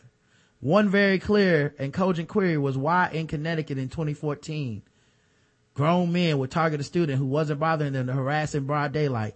The men intended to be menacing. They got so close. Like they were trying to ask directions. They were definitely trying to scare me, he said. Uh, You wanna know why? Racism. Are you okay? I interrupted. Are you? And he said, yeah. He continued anxiously, I'm okay, I guess. Do you think they, that they saw which dorm I went back to? Maybe I shouldn't have told my roommate. Should I stay in my dorm and not go to the library tonight? Right. Scares you. Despite his reluctance, I insisted that he report the incident to the school. His chief concern was not wanting the white students and administrators to think of him as being special, different, or racial. That was his word. If the other kids around here find out that I was called a nigger and that I complained about it, my son pleaded, then they will call me racial and will think about every, about race every time they see me. I can't have that. Uh, a lot of them already do, boo boo. You just don't know it. Yeah, not just that, but like, when did you being the victim of someone being racist make you the bad guy? You know, it's kind of, and it, you, we're always the bad guy whenever you bring up race and racism. Instead of people accepting the reality of it, it's always your fault. well, it's kind of this thing too that's happened lately where, um, like something fucked up happens to a black person and then you see people like posting Facebook links like, these four black people in prison did a crime to some white people one time. Like, yeah, they went It's to like jail. that, and you have to be like, the equivalency isn't there. Like, Nope. you don't even understand the difference, which is crazy to me. But I feel like that's what this kid is dealing with. A bunch of people he knows doesn't, don't, won't understand the difference. Not only that, he's accepted it. Like, well, if I report some racist shit happening to me, then doesn't that make me the problem? Uh, for the next four weeks of the summer program, my son remained leery of cars and slowed in his proximity. He's still leery today. He avoided side, he avoided sidewalks, choosing instead to walk on campus lawns, and he worried continually about being perceived as racially odd or different. Herein lay the difference between my son's black childhood and my own. Not only was I assaulted by the N-word so much earlier in my life at age seven while visiting relatives in Memphis, but I also had many other experiences that differentiated my life from the lives of my white childhood friends. There was no way they would forget that I was different. In times, the times in fact dictated they should not forget our situation would be unavoidably racial. When my family moved into our home into an all white neighborhood uh, in suburban New York in December 1967 at the height of the Black Power movement and the Reverend Martin Luther King Jr.'s civil rights marches, integration did not at all mean assimilation. Mm-mm. So my small afro and three African dashiki style shirts that I wore to school every other week and the southern style deep fried chicken and watermelon slices that my southern born mother placed lovingly in my school box all elicited, uh, school lunchbox all elicited surprise and questions from the white kids who regarded me suspiciously as they walked to school or sat with me in the cafeteria. After all, in the 1960s, it was an event and generally not a trouble-free one when a black family integrated in a white neighborhood. Our welcome was nothing like the comical naive portrayal carried out by Sidney Poitier and his white fiance's liberal family members in the film Guess Who's Coming to Dinner, which had opened in the very month that we moved in. Damn, they was like early adopters of. Real early. You know what I mean? That's like when I got that Xbox One day one and shit. You got all the issues that came with it too. Yeah. But with racism.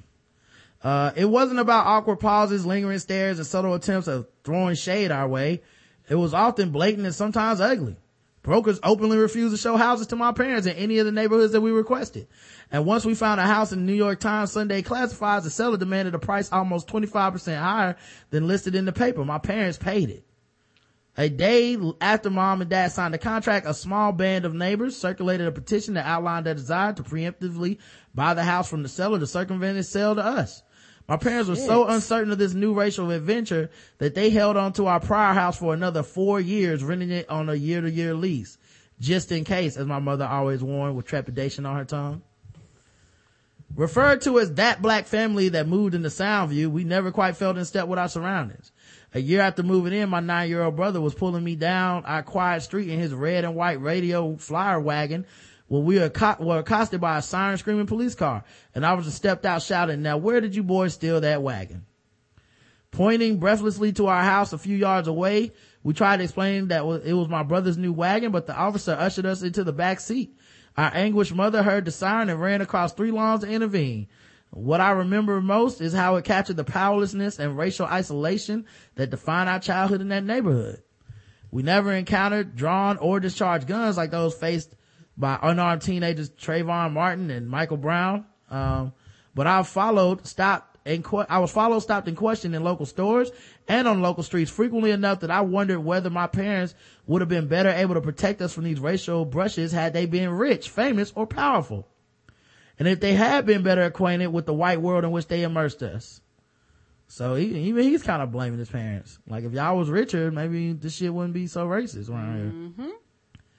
Perhaps I was naive to think that if they had ra- been raised outside segregated southern neighborhoods and schools, they would have been better able to help us navigate the life we were living in the 1970s. I imagine that the privileged children of rich, famous blacks like Diana Ross, Bill Cosby, the rapist, or Sidney Poitier were untouched by, by insults and stop that, uh, stops that we faced. Um, that's also crazy too. Um, because you know if you're black and people are racist it, they can't tell how much money's in your pocket Nope. And don't care. yeah um even though the idea wasn't fully formed i somehow assumed privilege would insulate a person from discrimination this was years before i learned of the research by peggy Mc- mcintosh and the wellesley uh, college professor who coined the phrase white male privilege to describe the inherent advantages one group in our society has over others in terms of freedom from discriminatory stops, profiling and arrests. As a teenager, I didn't have such a sophisticated view other than to wish I were privileged enough to escape the bias I encountered. Um, he goes on for a while like that. Um, then he gives some steps. Um, uh, he said, um, no overzealous police officer or store owner was going to profile our child as a neighborhood shoplifter. With our son's flawless diction and def- deferential demeanor, no neighborhood, neighbor or play date parent would ever worry that he was casing their home or yard. Seeing the unwillingness of taxis to stop for him in the east side Manhattan no- neighborhood and noting how some white women clutched their purses when he walked by or entered an elevator, we came up with even more rules for our three children. Um, oh wait, and here's, here's the other rules, the first ones. Uh, we outfitted them in uniforms that we hope will help them, uh, help them escape profiling in stores and public areas. Pastel colored, non-hooded sweatshirts, cleanly pressed belted, non-baggy khaki pants, tightly laced white tennis sneakers, top-sided shoes, conservative blazers, rep ties, closely cropped hair, and no sunglasses, never any sunglasses. So, uh, Don Lemon, what happened, man? Why these kids get messed up? Yeah, that's a good question. One, never run while in the view of police officers or security person unless it is apparent that you are jogging for exercise. Because a cynical observer might think you are fleeing a crime or about to assault someone. Two, carry a small tape recorder in the car when you are the driver or the passenger, even in the back seat, and the vehicle has been stopped by the police. Keep your hands high where they can be seen and maintain a friendly and non-questioning demeanor. Three, always zip your backpack firmly closed or leave it in the car or with the cashier so that you will not be suspected of shoplifting. Four, never leave a shop without a receipt, no matter how small the purchase, so that you can't be accused unfairly of theft. Five, if going separate ways after a get together with friends, you, and you are using a taxi, ask your white friend to hail your cab first so that you will not be left stranded without transportation. Six, when unsure about the proper attire for a play date, err on the side of being more formal in your clothing selection. This kid showing up in suits and ties and shit. Everywhere. Let's go on the slide. Uh, seven, do not go to pleasure, for pleasure walks in any residential neighborhood after sundown. And never carry any dark color or metallic object that could be mistaken for a weapon, even a non-illuminated flashlight. Eight, if you must wear a t-shirt to an outdoor play event or on a public street, it should have the name of the, of the respected recognizable school emblazoned on its front. And finally, nine, when entering a small store of any type, immediately make friendly eye contact with the shopkeeper or cashier, smile and say good morning or good afternoon. Um, so those are the things that he taught his kids, the rules that him and his wife had. Um, and, uh, for years, our kids who have heard stories of officers mistakenly arresting or shooting teens who officers thought were reaching for a weapon and running toward them in a menacing way have registered their annoyance at having to follow them. Uh, May, my 12 year old daughter saw the importance of the rules when in late August she and I were stopped by a con- county police officer who apparently was curious about a black man driving an expensive car. He later apologized. So they go through all this shit, man, but they still got called a nigger. So Karen, zero to a hundred. Uh, zero for the fact that uh this is a reality regardless. A hundred for them being fucked with, but zero for the article because uh for a lot of people I understand that when certain people see me, especially racist people, no matter how much money, no matter how educated, no matter how um much influence I think I might may have to those people, I still am considered a nigger, and there's nothing I can say or do to change those people's minds. All right, Josh Homer. Uh, the kids got called uh, the nigger. That's pretty racial, but uh, I'm gonna just grade the article, this guy's response, and how he's raising his kids. Uh, I'm gonna give it a hundred because this dude is he's he's basically like, look, guys, he's victim blaming. He's he's Don limiting these kids. Like, hey, have you ever thought about just not being black? Like, let's let's see how we could do that. And uh, and then he thinks his money can buy him out of being black. It's like it's not. Like no matter how much money you have, at the end of the day, you you are who you are. Like Kanye West said, even if you're in a Benz, you're still a nigga in a coupe. You know. Uh, Jess Woods. I'm exhausted. I, I had to read, I had to read all that shit. Imagine me. Yeah. Um. Ah. fuck. I hate America. Can that be my answer? All right, I'm gonna count that as a hundred. Um, and I, I'm gonna go with a hundred too, man, for the same reason as Josh Homer, man. It feels very like um respectability politics, and um, Well, actually, I'd say 75 because I'm assuming a lesson was learned here. We'll see what his next article is and if that's really true or if he's just to go back to being like, if we pulled our parents up, wouldn't be a problem. But, um, yeah, 75, man, uh, cause y- you can't, you cannot just raise your kids this way. And, um, especially wh- uh, where you're just being optimistic, but you're not being realistic. Correct. And I think a parent's job is to be like realistic while hoping for the best. Like, you know, and I don't think anything's wrong with that. And, you know, the fact, and I think in a lot of ways, he set his kid up to be hurt in a way that, I agree. uh, he may not be able to deal with, you know, at that age because he's never had any preparation. Like, he's basically been told that it's black people's fault that we get harassed and followed in stores and, And if you do the all right this shit. But if you do the right things, it won't happen to you. And it's like, well, that's not how racism works. Nope. Racism doesn't go, oh, I will be reasonable today. Racism is ir- is not reasonable. It's black people are inferior, and it doesn't. The rest of it is it is it is it trying to fill in logic where there is none. You know, Correct. So uh, I gotta give it a seventy five at least. Um, let's play our other game, guys. Speaking of racism. Now it's time for some guest arrays. That's right, it's guest arrays time. Now that it's time for some guest arrays.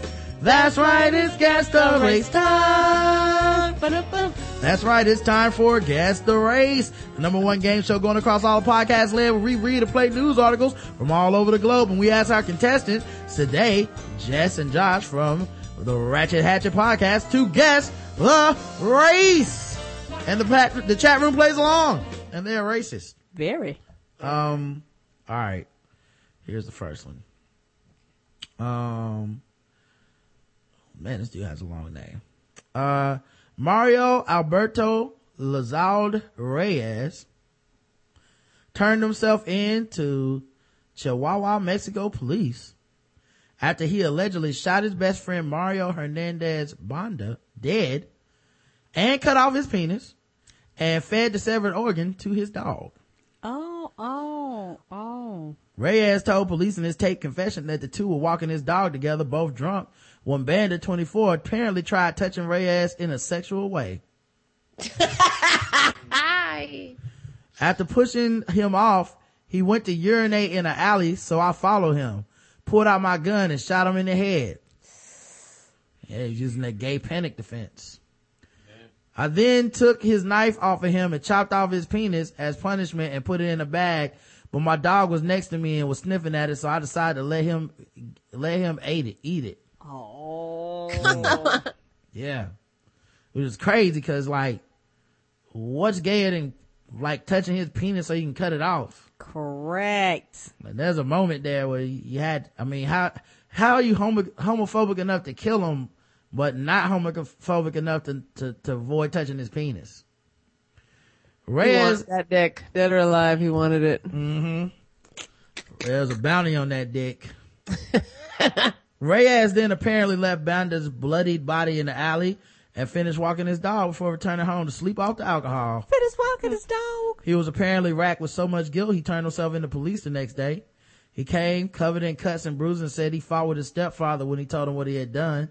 He then admitted killing his best friend and said that although his friend had tried sexually assaulting him, he was still a human being and didn't deserve to die. Guess the race. Mexican? Mexican. All right, let's check the chat room and see what they believe. Mexican who sprinkles miat's meat for taco treats.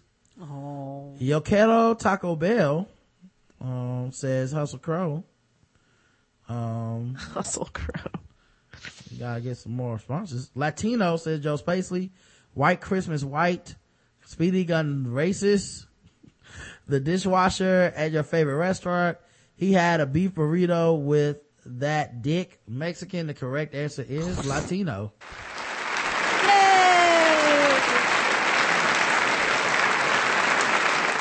And uh, a couple people missed it. Uh, one person said white. That was a terrible guess. I don't know. I mean, it really couldn't have been easier. I don't know what the person that said white Christmas white was That was thinking. almost a gimme. Were you like trying to prove how not racist you were or something? Cause come on. Um, Oh, but he is is pretty. Look at his mouth. yeah, Nice looking. he's so, he's so remorseful in that moment too. And he's like probably hungover. Stepfather whooped his ass too. Yeah, he did. Throw his eye, throw his face up. All right, let's go back to Ferguson. I still have his penis in the bag. right. uh, a corrections officer with the embattled city of Ferguson, Missouri faces felony, uh, charges of having sex with an inmate and allowing her to escape and a, and a civil lawsuit that alleges rape. Oh Lord, you're Cor- doing it all. Correction officers Jairus Hayden, uh, his attorney Scott Rosenblum could not be immediate, could not be immediately reached for comment. What a name. USA uh, Today cited Rosenblum as saying Hayden planned to plead not guilty at his arraignment. The news comes as residents of Ferguson. Oh wait, I don't care about this part. We already know that shit. Hayden was charged with four felonies, including two counts of sexual contact with a prisoner, permitted escape, and acceding to corruption by a public servant over the October 2013 incident and is set to be arraigned December 3rd. A separate civil lawsuit was filed in federal Missouri court on Friday and alleged that Hayden forced a female inmate identified in documents only by her initials to form sex acts on him in exchange for release. The conduct of the city of Ferguson law enforcement is engaging in repeated acts of violence and constitutional violations against the citizenry constitutes a pattern, the suit said. The suit said the woman who was arrested for driving with an expired license plate and giving an officer a false name told Hayden she wanted to go home and that he led her to a boiler room and or- or- ordered her to perform a sex act on him. Now the thing is, she told him like, I'll do anything to go home.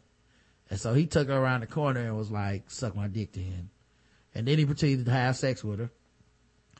Uh, then he, but then he was a man of his word. He let us sneak out of the, out of jail with, uh, uh, from an entrance that didn't have any cameras. The complaint said the woman's boyfriend had already posted her bail. And that, Oh. Oh no. yeah, Oh no. yeah. Oh, I hope you're still sitting down, guys, cause it gets worse. Oh, whoa. And that she was visibly pregnant at the time. Oh. Yeah. Yep. The civil oh. suit seeks damages against both Hayden and the city of Ferguson, as well as attorney's fees and court costs. Um, so, yeah. Um, guess the race of Jairus Hayden. I say white. There's no black in Ferguson. Ferguson, Didn't we hear the percentage of race in Ferguson? And police race, racially policeman. I don't know. Um, He's a P, he's a CO. Yep. Yeah, I'm gonna stick to white. man, white. All right. Let's check the chat room, see what they believe. A racist cracker who donated money to Darren Wilson but loves black women. That racist motherfucker white. Oh Lord. White dude, seventh heaven white. White man who doesn't like black people but appreciates Bill Cosby as a personal hero. a, a big nose beach nigger white. Uh, one who refers to African Americans as the blacks. White. I like you and I want you white. B- buying all the guns in Ferguson. Black. Cheese eater, booty digging, finger smelling white. The correct answer is and all of you missed it. It was black. Just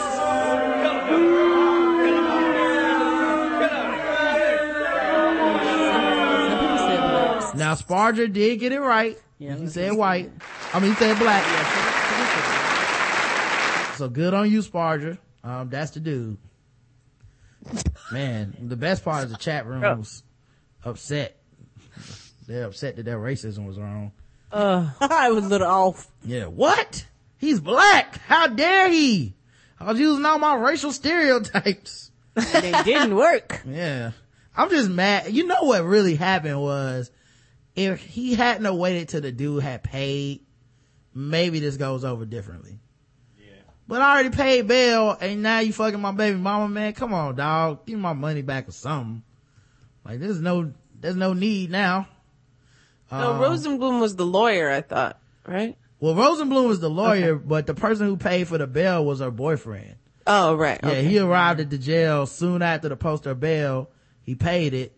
Hayden then apparently informed them that they had outstanding traffic warrants Oh. From other municipalities out on the womies, and she said, I would do anything to go home. So he led her to the boiler room, motion for oral sex, um, and, uh, then had sex with her. Um, and then he ushered her out the side door without security cameras. While she was visibly pregnant. Yeah, while she was visibly pregnant. That's a horny motherfucker, dog. That's somebody that's just getting off on the thrill of it. Like, you're not even, right. you know. Um, all right, let's go to the bonus round, guys. Where's my bonus round music?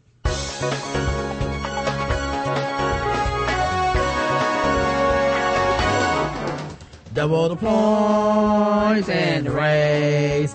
Double the points and the race.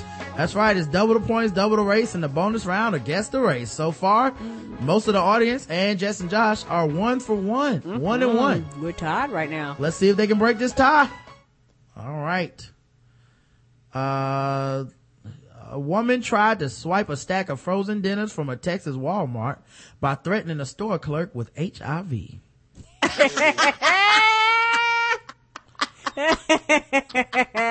That's a good title. Ah. Dallas, to whoever whoever wrote that title.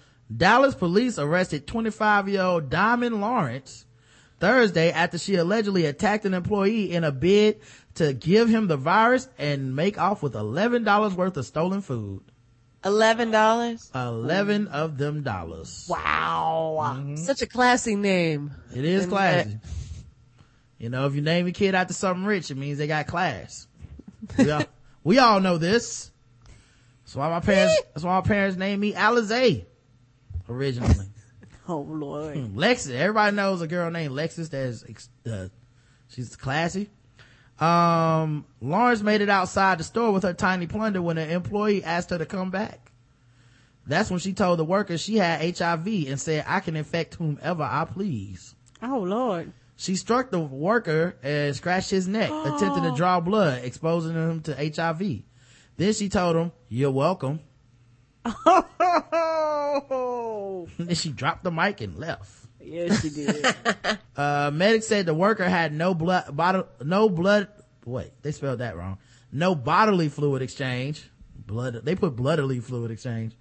Um, no bodily fluid exchange with Lawrence, uh, meaning he was safe from the virus. While Walmart doesn't pros- uh, prosecute for stealing such a small amount of goods, Lawrence, oh, that's something I didn't know.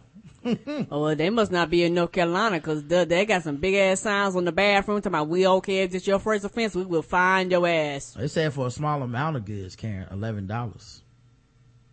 So it looks like I'm gonna be stealing something tomorrow. I know you ain't. Gotta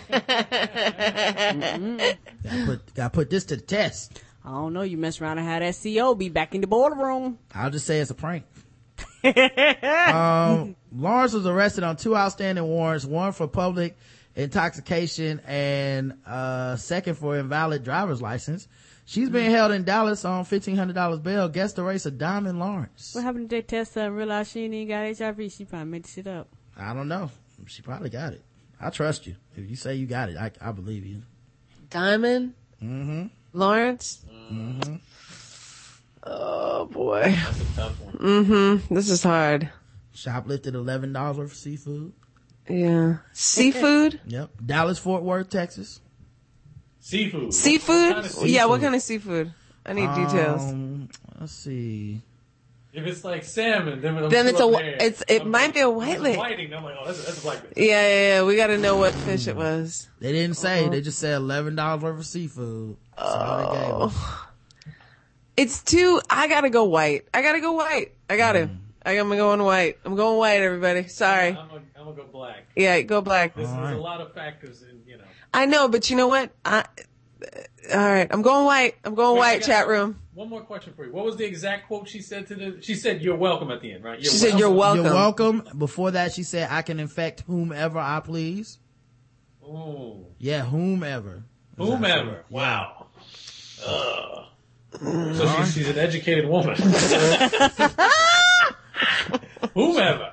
Pardon. I'm, I'm gonna go black. I'm gonna go black. She's like, pardon my participles. What is an episode of Castle? What does that mean? Somebody just Uh, said it's not. I not don't an know. Episode. about to- yeah, but what does that mean? It's not It's an episode of. Castle. Oh.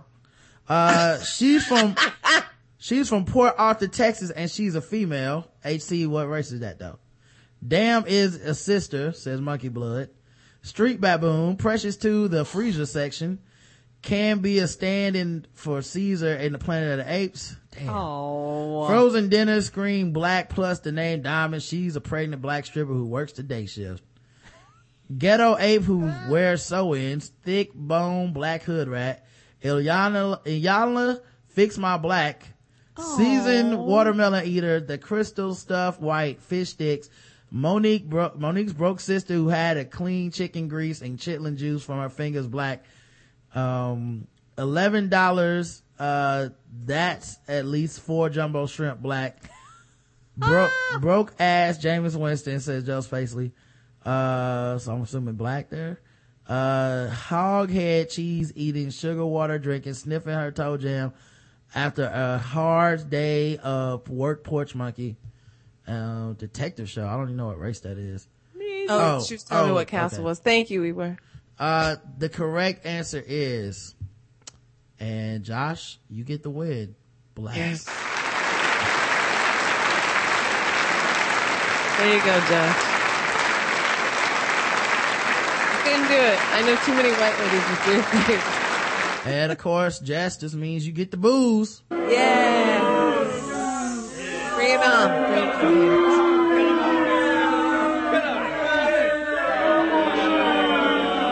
right, that's enough, audience. Okay, she we just got- barely missed it. We got a tough crowd. Um, I'll put the picture in the chat, but for some reason it won't do the auto thing, so you have to click on the uh, on the link uh, uh, above um, the the box for the video. Um, but uh, yeah, she looks like you would expect. Diamond. You know, she's like a woman named Diamond would look. Um, that might be HIV positive. Let's go to the final segment, guys. Talk about sword ratchetness.